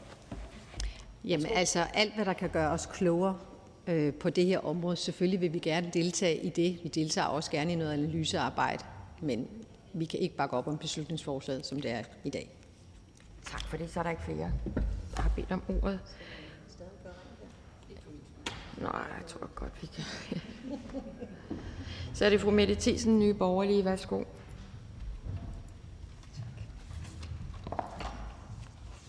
Tilbage i november, der var der kommunalvalg. I Nye Borgerlige, der havde vi et flot valg, langt flottere end vores nok noget beskedne forventninger og forhåbninger. Det var helt fantastisk. Og tusind tak til alle de gode og borgerlige mennesker, der både stillede op, støttede op og bidrog til, at vi fik hele 64 mandater valgt i byrådene rundt omkring i Danmark. En af vores generelle mærkesager til det kommunalvalg, det var netop, at man skal have et mere direkte demokrati rundt omkring i kommunerne, flere bindende kommunale folkeafstemninger. Borgerne skal høres i langt højere grad, ikke bare ved forkromede ord og borgermøder, men reelt ved kommunalt bindende folkeafstemninger. I dag er det muligt at bringe et forslag til kommunalt bindende folkeafstemning ved den såkaldte tredje behandling i byrådet, hvis der er et flertal i kommunalbestyrelsen, der ønsker det. Dem har vi bare ikke rigtig set nogen eksempler på. Ikke at de ikke er blevet stillet, men at der har ikke været noget flertal endnu i hvert fald. Men det forslag, vi behandler nu, det synes jeg taler meget ind i den ånd, som vi ønsker i Nye Borgerlige ønsker mere af i Danmark generelt. Vores øh, byrådsmedlem i øh, Tønder har øh, blandt andet hvad hedder det, stillet et forslag om, at der skal være en folkeafstemning om vindmøller og solceller. Altså helt konkret er det faktisk noget, borgerne ønsker, og på hvilke arealer de skal være osv. Og det er jo sådan et ret konkret eksempel. Nu må vi se, om der er opbakning til, at det så kommer ud til folkeafstemning. For politikerne de skal bestemme meget mindre. Danskerne de skal bestemme meget mere selv. Og det gælder også ude i landets kommuner, hvor nogle beslutninger desværre jo stadigvæk trumles igennem rundt omkring på trods af modstand fra borgerne. Det her det handler nemlig om mere demokrati, ikke mindre. I Nye Borgerlige der hylder vi demokratiet, også det direkte af slagsen. Vi hylder det decentrale, og for os handler decentralisering jo ikke bare om at decentralisere ud i kommunerne. Nej, vi vil gerne decentralisere helt ud i de enkelte institutioner, helt ud til de enkelte danskere. Vi har tidligere forsøgt at få aktiveret grundlovens paragraf 42 herinde i Folketinget, hvor vi havde mulighed for at få øh, de lempelser af udlændingepolitikken, øh, som øh, Socialdemokratiet jo sagde, de ikke ville lave, men som de gjorde alligevel, få dem ud til afstemning øh, hos danskerne. Øh, det var der desværre ikke et flertal for.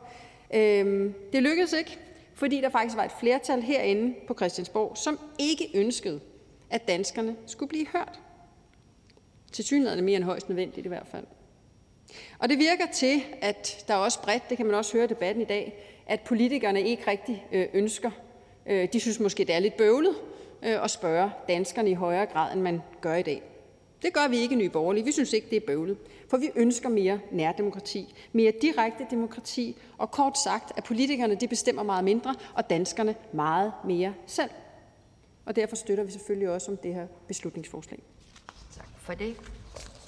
Det er der ingen kommentar til, så derfor er den næste her, her Ole Birk Olsen.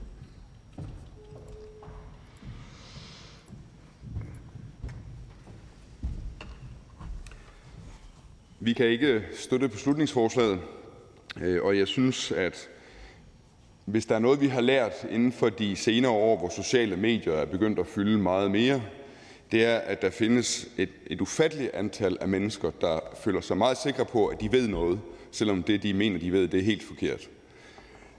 Det, det møder man hver eneste dag ude på sociale medier, at, at folk bygger deres holdning på øh, noget, der er øh, absolut opfundet og fantasifuldt og overhovedet ikke rigtigt.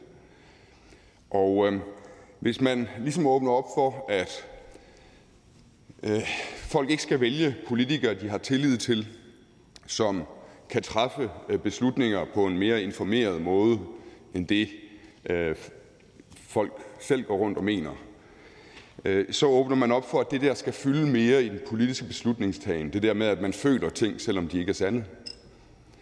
Øhm, Hvis man kigger ud af vinduerne her i, i København, øh, så et, et godt bud kunne være, at halvdelen af København ville måske ikke være her, hvis hver eneste gang man skulle udbygge København, der skulle det sendes til folkeafstemning. Vil kongen have fået lov til at anlægge Slottsholmen, hvor vi står nu? Vil Christianshavn være der? Vil øh, man begynde at bygge uden for voldene, hvis dem, der boede inden for voldene, de skulle bestemme, om det kunne lade sig gøre? Der er alle mulige spørgsmål, hvor man må konstatere, at det der princip om, at man har indflydelse ved, at man stemmer på en person, man har tillid til, i forventning om, at denne person sætter sig ind i tingene og træffer beslutninger på baggrund af en kvalificeret stillingtagen, at det princip det fungerer rigtig godt. Øh, vi kender det også fra dagligdagen, at man går ned til sin mekaniker med sin bil, og man vil da ikke have, at mekanikeren skal ringe til en og spørge, hvordan han skal reparere den bil. Man vil da gerne have, at mekanikeren kan træffe de beslutninger, fordi det har mekanikeren jo forstand på. Det er derfor, man har valgt den mekaniker. Øh, det er fordi, man håber, at han har forstand på det, også på en måde, som man ikke selv har forstand på det.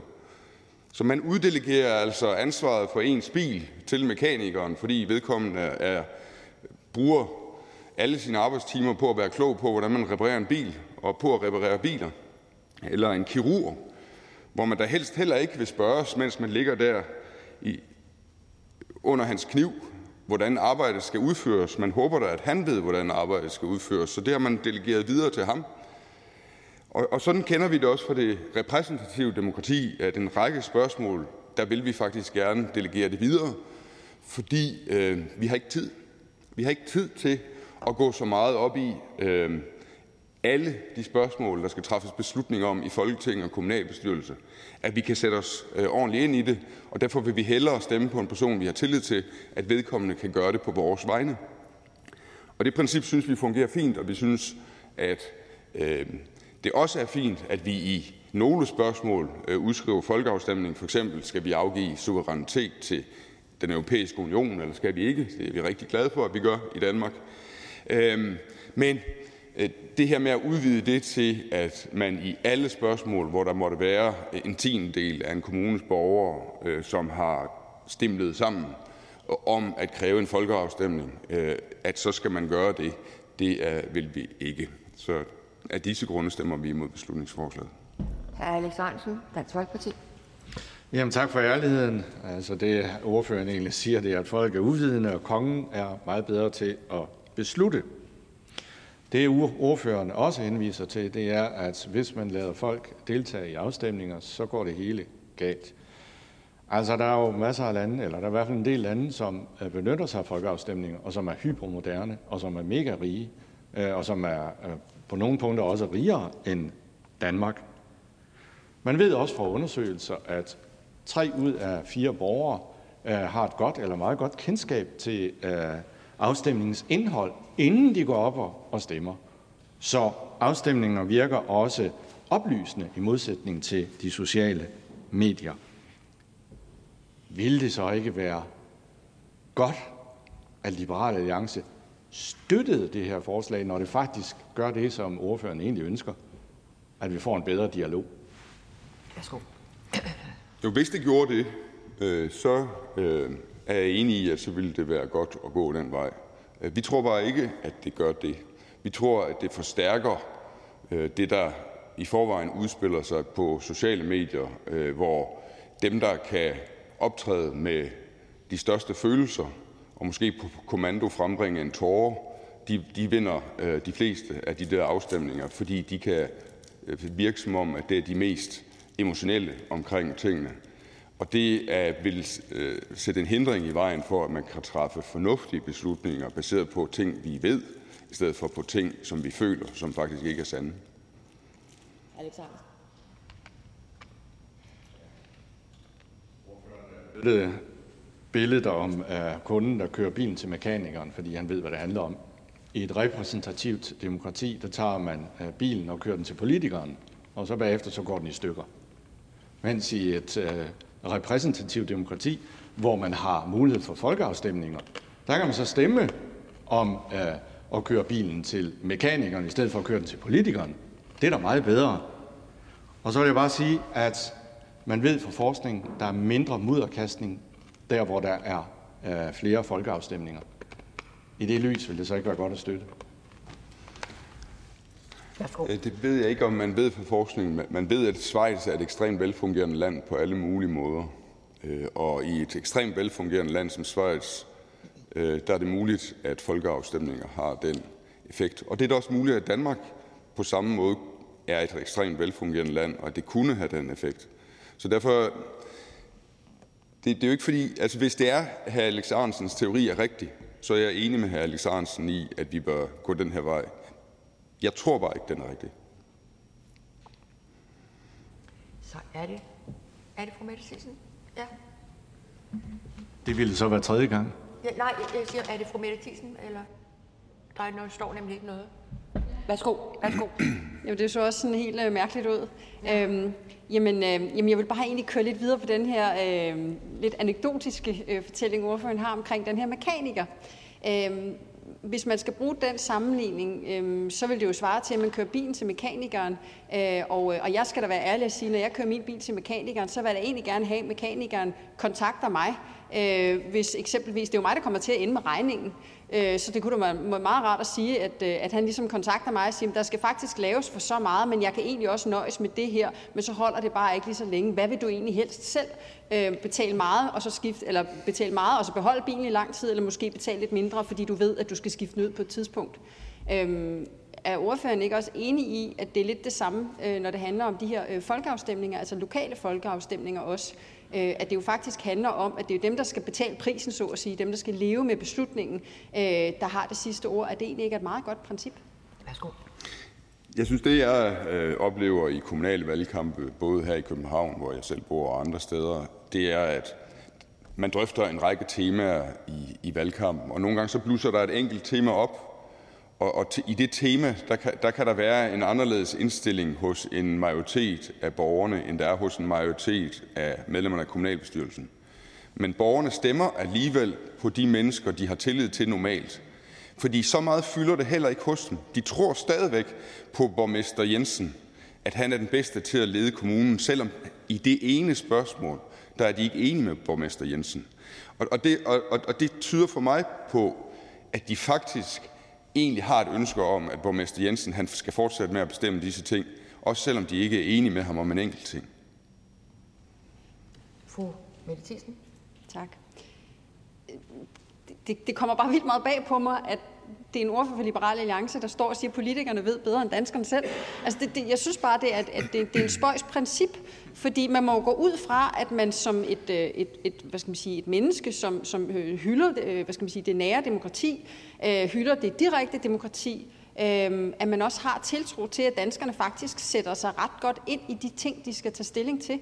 Og jeg deler heller ikke opfattelsen af, at det her det bare ville betyde, at man skulle til folkeafstemning hele tiden. Jeg har faktisk meget stor tiltro til, det har vi generelt i Nye Borgerlige, til at danskerne de godt øh, selv vurderer, hvornår der er noget, der er så vigtigt, at de gerne vil have øh, noget at skulle have sagt i den sag. Jeg er meget overbevist om, at langt de fleste mennesker, øh, langt det meste af tiden, er bedst til at træffe beslutninger om ting i deres egne liv. Jeg er til gengæld også overbevist om, at de fleste mennesker de kun har øh, politik som noget, de beskæftiger sig perifært med, Øh, og det, fordi det ikke nødvendigvis i samme omfang handler om deres egne liv, men mere handler om samfundet som et hele, hvor deres egen stillingtagen ikke har så stor betydning for, hvordan samfundet som et hele udvikler sig, og derfor tillader de selv at køre på friløb og bare tage den holdning, der er mest populær i den kantine, de sidder i, i stedet for at tage den holdning, der er rigtig for samfundet. Så derfor er jeg mener, at der er en stor forskel på, om man tager beslutninger om sit eget liv, og så om samfundet, øh, hvor man øh, ikke er så central en person, som man er i sit eget liv. Så er der ikke flere spørgere, så derfor er det slut på talen. Og da der ikke er for Frie Grønne, Alternativet eller Kristendemokraterne, så er det nu ordfører for forslagstillerne, hr. Alex Arnsen, Dansk Folkeparti.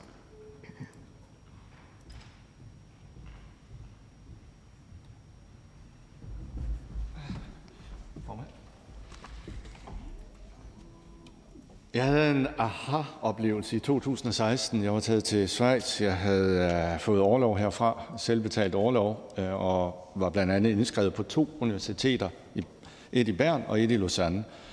Og for første gang i Lausanne Universitets 70-årige historie, så var der faktisk en afstemning på universitetet. Det var aldrig sket før. Og hvorfor? Jo, der var simpelthen nogle studerende, der var utilfredse med en beslutning, som det repræsentative demokrati for de studerende havde øh, foretaget. Så indsamlede de underskrifter, fik gennemført en valgkamp og en afstemning, og så viste det sig, at de studerende var uenige med det repræsentative demokrati, nemlig bestyrelsen. Så de forkastede beslutningen. For mig var det en kæmpe oplevelse at se, hvordan borgere pludselig fik mulighed for at ændre på en beslutning, og bestyrelsen var vildt overrasket. De havde jo den øh, holdning, som øh, hr. Øh, Ole Birk Olesen fremførte, nemlig at de vidste bedre. Men det gjorde de ikke, fordi de studerende var uenige. Det har været en god debat, det vil jeg sige. Og det har også rykket. Altså enhedslisten og Nye Borgerlige er for, og det er jeg glad for. Tak for støtten. Til gengæld er de øvrige partier vil ikke stemme for, men har dog sagt ja til, at vi enten laver et lukket samråd, eller får lavet en analyse, eller begge dele.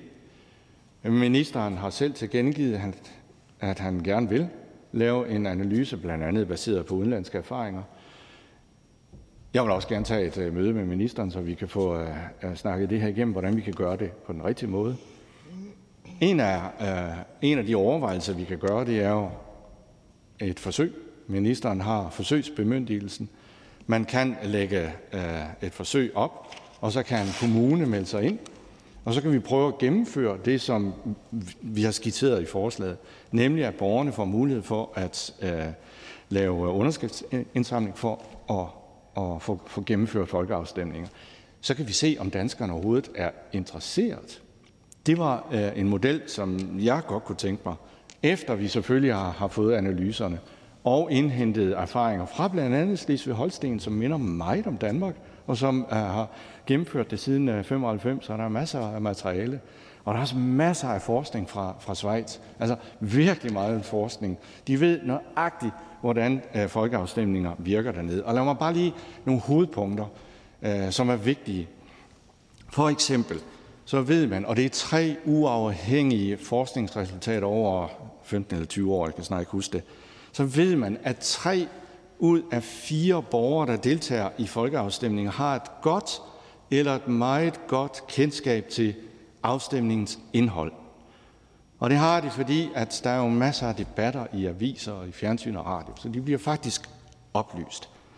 Så ved man også, at folkeafstemninger inkluderer politiske grupperinger, som ellers vil blive lagt, efterladt på, på, på perronen i det repræsentative demokrati.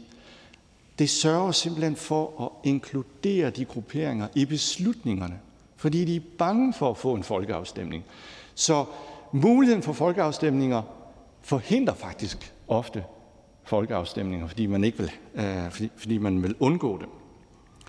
Så ved man også fra forskningen, at isolerede politiske grupperinger bliver inkluderet, så det bliver en slags ventilfunktion, og så undgår man også, at øh, ekstremisme bliver udviklet. Vi ved også, at øh, folk er ret øh, ansvarlige, når det kommer til stykket. Også upopulære, eller meget populære beslutninger kan blive afvist, hvis folk synes, det er uansvarligt. Og så ved man, at der er mindre mudderkastning i øh, demokratier, der har mulighed for folkeafstemninger. Øh, og hvorfor det er sådan, er man ikke helt øh, øh enige om, men det er i hvert fald en kendt skærning. Så vil jeg også øh, måske lige berøre nogle af de ting, som ordførerne øh, selv har sagt. Altså ministeren har jo været inde på, at det ikke er det rette redskab. Øh, men jeg synes nu, at ministeren og regeringen og Socialdemokratiet fortsat har en underlig berøringsangst over for øh, vælgerne og, og, og folket. Og det er underligt med den historie, som Socialdemokratiet har, hvor man jo var op imod et voldsomt system i sin tid, og hvor man kom fra folket, og hvor man kæmpede for at blive en del af øh, demokratiet. Og i dag er man så selve systemet, og vil så ikke øh, afgive den magt. Men jeg er glad for den udstrakte hånd, Øh, det synes jeg er en bevægelse. og Det vil jeg gerne kvittere for og, og sige uh, tak uh, til ministeren for. Det er lidt ærgerligt, at uh, hr. Jens Rode uh, ikke er til stede i salen. Han ville meget gerne. Uh, han sagde blandt andet, at det er forbudt i Tyskland. Altså det er det ikke på delstatsniveau. Der er mange folkeafstemninger i for eksempel uh, Bayern. Og så sagde han da, at, uh, at uh, folkeafstemninger direkte er udemokratisk. Øhm, altså der vil jeg bare lige minde om, at det var faktisk det repræsentative demokrati, der bragte Hitler øh, til magten. Det var ikke folkeafstemninger i sin tid. Jeg har noteret mig, at både øh, Socialdemokratiet og Venstre vil uh, sige ja til en øh, analyse, og det er analysearbejde, og sandsynligvis også uh, være med til et lukket samråd. Det er, det er jeg glad for. Uh, tak uh, for det. Uh, jeg forstår dog stadigvæk ikke helt den der voldsomme modstand, der er mod uh, folkeafstemninger i de to partier. Men det man kan se, det er, at de, de gamle partier, der er imod folkeafstemninger, og så er det de nye, der er for. Sådan var det også tidligere med Liberal Alliance. Det var jo faktisk en uh, Liberal Alliance øh, uh, indrigsminister, uh, øh, som uh, sagde ja til Dansk Folk Folkepartis forslag om bindende kommunale folkeafstemninger vedtaget i et byråd. Det var her uh, Simon uh, Emil Amitsbøl. Der er sket lidt siden her Ole Birk Olesen, men uh, det kan vi jo få, forhåbentlig samarbejde uh, om senere. Uh, SF's uh, udstrakte hånd tager jeg imod, øh, og, og jeg vil, øh, altså, jeg kan faktisk øh, øh, stærkt nok understrege, at folkeafstemninger skaber øget forståelse og involvering blandt øh, vælgere, og det ved jeg, det er en del af SF's øh, DNA. Og det håber jeg jo, at vi i forbindelse med øh, behandlingen kan, øh, kan godt gøre. Så tak for sympatien. Øh, Radikale Venstre har jo en lang tradition for at vide bedre, øh, men jeg håber jo, at vi også kan gøre dem lidt øh, klogere. Tak også til enhedslisten for øh, støtten uh, og for så klart at sige ja til, at man vil være med til at uh, give borgerne ret til at samle underskrifter. Vi har ikke taget stilling til det med bydelsvalgen. Der er nogle, nogle, nogle, nogle særskilte problemer, som vi bliver nødt til at tage i, i, i behandlingen. Også tak til, til de konservative for øh, sympati for forslaget der. øh, og, og jeg mente faktisk, at det kunne være sket at lave øh, et forsøg lige netop i, øh, i ordførens øh, kommune. Det ville faktisk være interessant. Øh, jeg håber, at ordføreren vil bakke det op, hvis, det, hvis vi får øh, mulighed for det. Øh, og til sidst, øh, Nye Borgerlige er desværre gået, men i hvert fald tak til støtten fra Nye Borgerlige også. Jeg glæder mig egentlig til øh, at mødes med ministeren om det her. Og jeg glæder mig også til, at vi fortsætter øh, snakken i udvalget med de øvrige partier. Jeg synes, det har været en god debat, øh, selvom der ikke er kommet flertal. Så tak for indsatsen. Tak for de mange gode øh, argumenter for og imod. Det har faktisk været en fornøjelse. Øh, øh, ja. Nogle gange er det sjovt at være politiker. Tak for Så er det fru Anne Mathisen, Venstre. Værsgo. Ja, fordi jeg tænkte lige, at jeg vil øh, bruge lejligheden til også at spørge ordføreren. Jeg kan jo høre på ordføreren, det, det er jo ikke første gang, øh, ved jeg jo, vi diskuterer det her i, i salen, og jeg kan jo godt mærke, at ordføreren er rigtig meget optaget af den her sag. Og derfor tænker jeg også, at ordføreren må jo også have overvejet øh, undervejs, hvad er der ved ulemper ved det her forslag? Mm.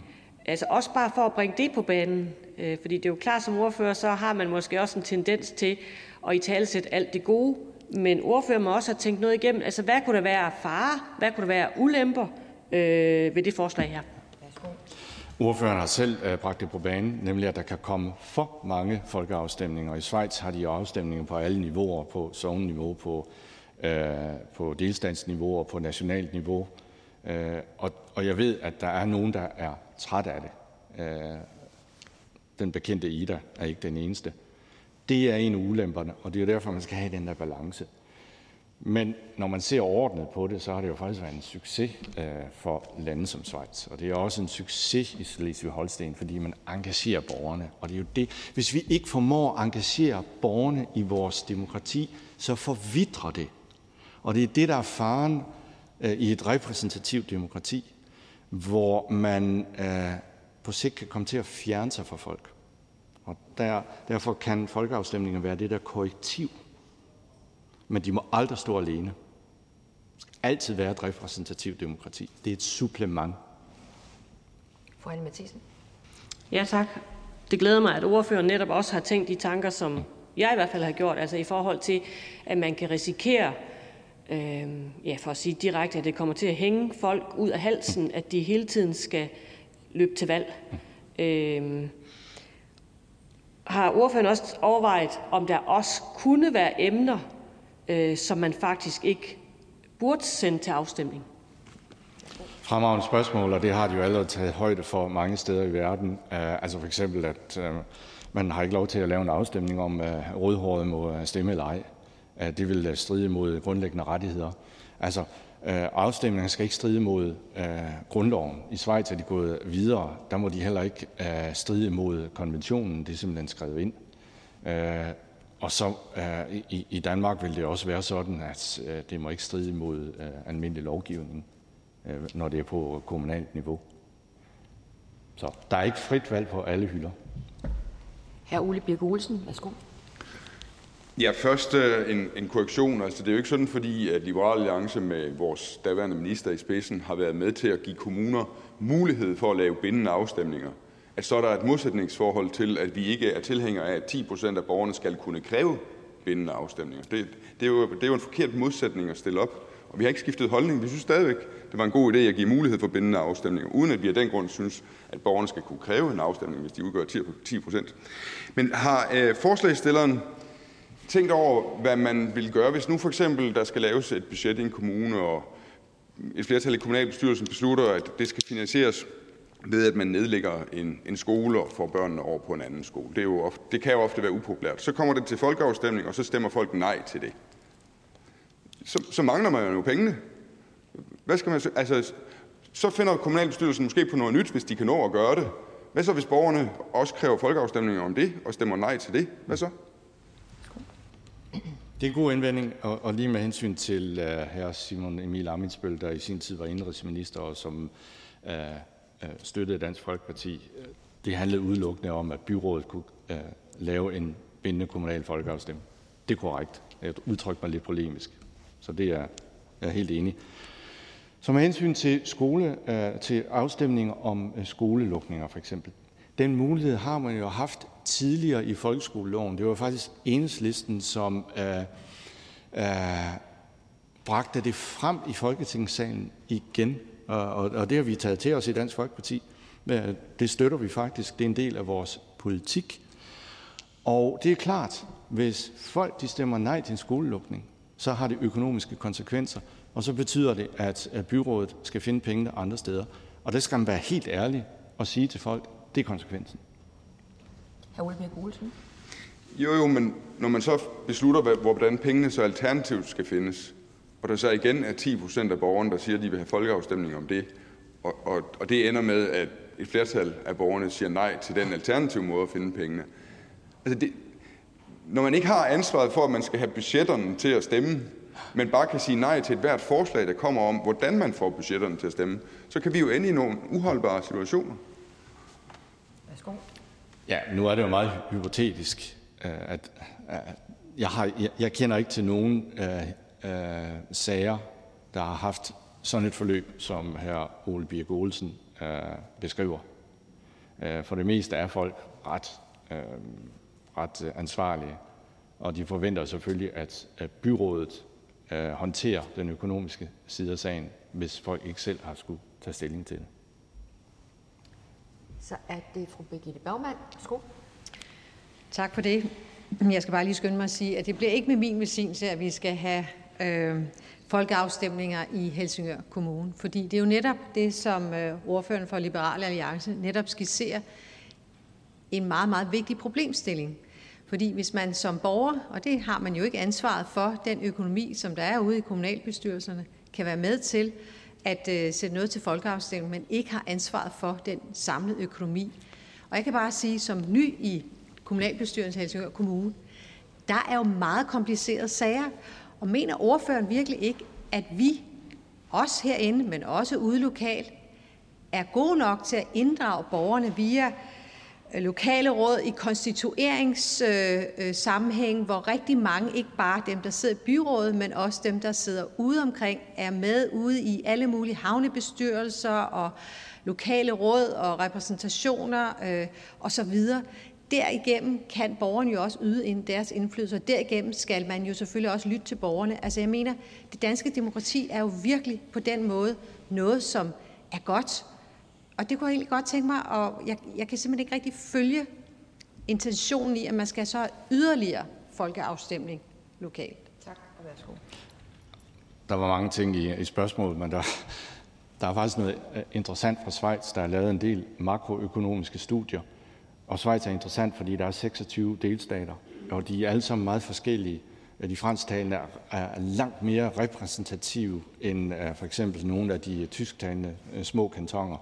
Og det, man kan se, studierne viser, det er, at jo mere repræsentativt folkestyret er i kantonerne i Schweiz, jo øh, flere penge bruger de, og jo mere uansvarlige er de, jo mere at borgerne får lov til at stemme om øh, finans, jo mere påholdende er de kantoner. Så det modbeviser jo egentlig øh, øh, ordførerens øh, formodning. Fru skal jeg så forstå det sådan på ordførende, ordføreren, at, at øh, der er sådan en lige ligning i, at alle de gode folk, der lige nu også er blevet valgt ind i de nye kommunalbestyrelser, er uansvarlige? At ikke kan træffe de rigtige beslutninger? Værsgo. Nej, jeg svarede egentlig bare på øh, den formodning om, at hvis man inddrager borgerne, så bliver, borger, så bliver øh, der øh, foretaget uansvarlige øh, beslutninger, blandt andet på det økonomiske. Og der viser forskningen bare øh, noget andet. Altså det her, afstemning er jo et supplement. I Schweiz er det også et repræsentativt demokrati. Det er byråder, det er lokalpolitikere, det er regionalpolitikere, det er folketingsmedlemmer, som øh, beslutter. Men folket har øh, muligheden for at, øh, at deltage. Og det er jo kun godt. Så, så er det fru Birgitte Vind. Værsgo. Mm, ja, tak for det. Og jeg vil også lige starte med en korrektion. Det er bestemt ikke sådan, at vi i Socialdemokratiet er imod øh, borgerinddragelse, og at borgerne har indflydelse tværtimod. Øh, det er jo netop det, vores demokrati handler om. Øhm, og jeg synes, det her det er, en, det er en rigtig spændende snak, og jeg vil endnu en gang takke for øh, ordføreren om at, at rejse debatten i det hele taget omkring demokratiet. Øh, noget af det, vi jo er vidne til i de her år, øh, er jo, hvordan de sociale medier øh, kan piske stemninger op, Øh, der kan florere mere eller mindre underbygget udsagn på de sociale medier. Og nu henfører øh, ordføreren til en række undersøgelser og videnskabelighed omkring øh, lige præcis det her med folkeafstemninger. Øh, kan ordføreren sige lidt om, øh, hvad de sociale medier har indflydelse på øh, resultaterne af de her folkeafstemninger? Tak. Værsgo. Det ved jeg simpelthen ikke noget om. Øh, der skal man spørge folk, der har forstand på det. Men det vi kan se, det er, at forud for folkeafstemningen Øh, foregår der en levende debat. Alle medier, radio, fjernsyn, øh, aviser og også på de sociale medier. Og sammenlagt giver det folk viden om det, de øh, skal øh, stemme om. Og det betyder så også, at man kan imødegå kampagner og løgne på de sociale medier. Og det er jo det, vi kæmper vildt og voldsomt med øh, i, det, i de repræsentative demokratier i disse år fordi at sociale medier bliver brugt til at øh, udbrede øh, øh, af løgne. Og hvis man har en afstemning om noget helt konkret, så er det faktisk forholdsvis let at afvise øh, misvisende kampagner. Værsgo, fru Birgitte Vind. Jo, tak. Jamen, så er der jo alligevel en viden, kan jeg høre om det, hvis, hvis, det, er, hvis det er tilfældet. Altså, det er i hvert fald noget af det, der kunne bekymre mig vældig mm. meget. Noget andet, som jeg også, og det er bestemt ikke, fordi vi er imod demokrati eller borgerinddragelse, men noget andet, som jeg også godt kunne høre ordføreren lige sige lidt om, det er omkring øh, det administrative, det byråkratiske og, og omkostningerne øh, ved at skulle lave om på vores øh, demokratiske system i Danmark. Er det noget, ordføreren har overvejet og kan sige lidt om? Fordi øh, alt andet lige, så må, hvis den her store mængde af viden, som vi som politikere får adgang til, skal deles med borgerne, og borgerne skal have mulighed for at være i dialog med embedsværket omkring det, så må det jo kræve noget også. Værsgo. Altså, demokrati koster, og det vil koste noget mere at lave øh, flere folkeafstemninger lokalt. Øh, det er helt åbenlyst. Altså, det billigste vil jo bare være at have en konge, Vores demokrati koster også. Det koster at have øh, 179 folketingsmedlemmer og 1000 ansatte her. Det er dyrt at have et demokrati, men på lang sigt er det billigere. Og det er det også med folkeafstemninger, fordi man får en korrektion og en tilretning af noget, man troede var godt. Tak for det. Så er det her Jan Berskov Larsen, Socialistisk Folkeparti. Ja tak. Hr. Ole Birk han nævnte før et eksempel med nogle øh, sammenlægning af folkeskoler for eksempel. Jeg vil sige, jeg har set kommuner, som med held og borgeropbakning øh, har lavet en sammenlægning af nogle folkeskoler, hvor man har lavet en god involverende proces. Og jeg har også set det modsatte, blandt andet i min egen kommune, Roskilde, hvor man netop øh, sprængte en bombe, fordi man ikke havde involveret borgerne. Jeg har brug for at spørge ordføreren, mm. hvorvidt han ser øh, lokale folkeafstemninger som et demokratisk mål eller som et middel til at sikre nogle bedre demokratiske processer øh, i kommunerne? Jamen, det er jo et fremragende spørgsmål. Det er helt klart et middel. Det kan aldrig blive et mål, fordi så ender vi jo i formalisme. Det er indholdet, der er det afgørende. Det er et middel. Værsgo. Ja tak, og med, øh, med det svar, så vil jeg sige, så glæder SF sig endnu mere til det samråd, vi skal have efterfølgende. Tak. Selv tak. Ja, det var det. Tak til ordføreren. Tak til formanden. Der er ikke flere, der har bedt om ordet. Forhandlingen er sluttet. Jeg foreslår, at forslaget henvises til Indrigs- og Boligudvalget, og hvis ingen gør indsigelse, så betragter jeg det som vedtaget. Det er vedtaget. Der er ikke mere at foretage i dette møde. Folketingets næste møde afholdes i morgen fredag den 28. januar 2022 kl. 10, og jeg henviser til den dagsorden, der fremgår af Folketingets hjemmeside. Mødet er hævet.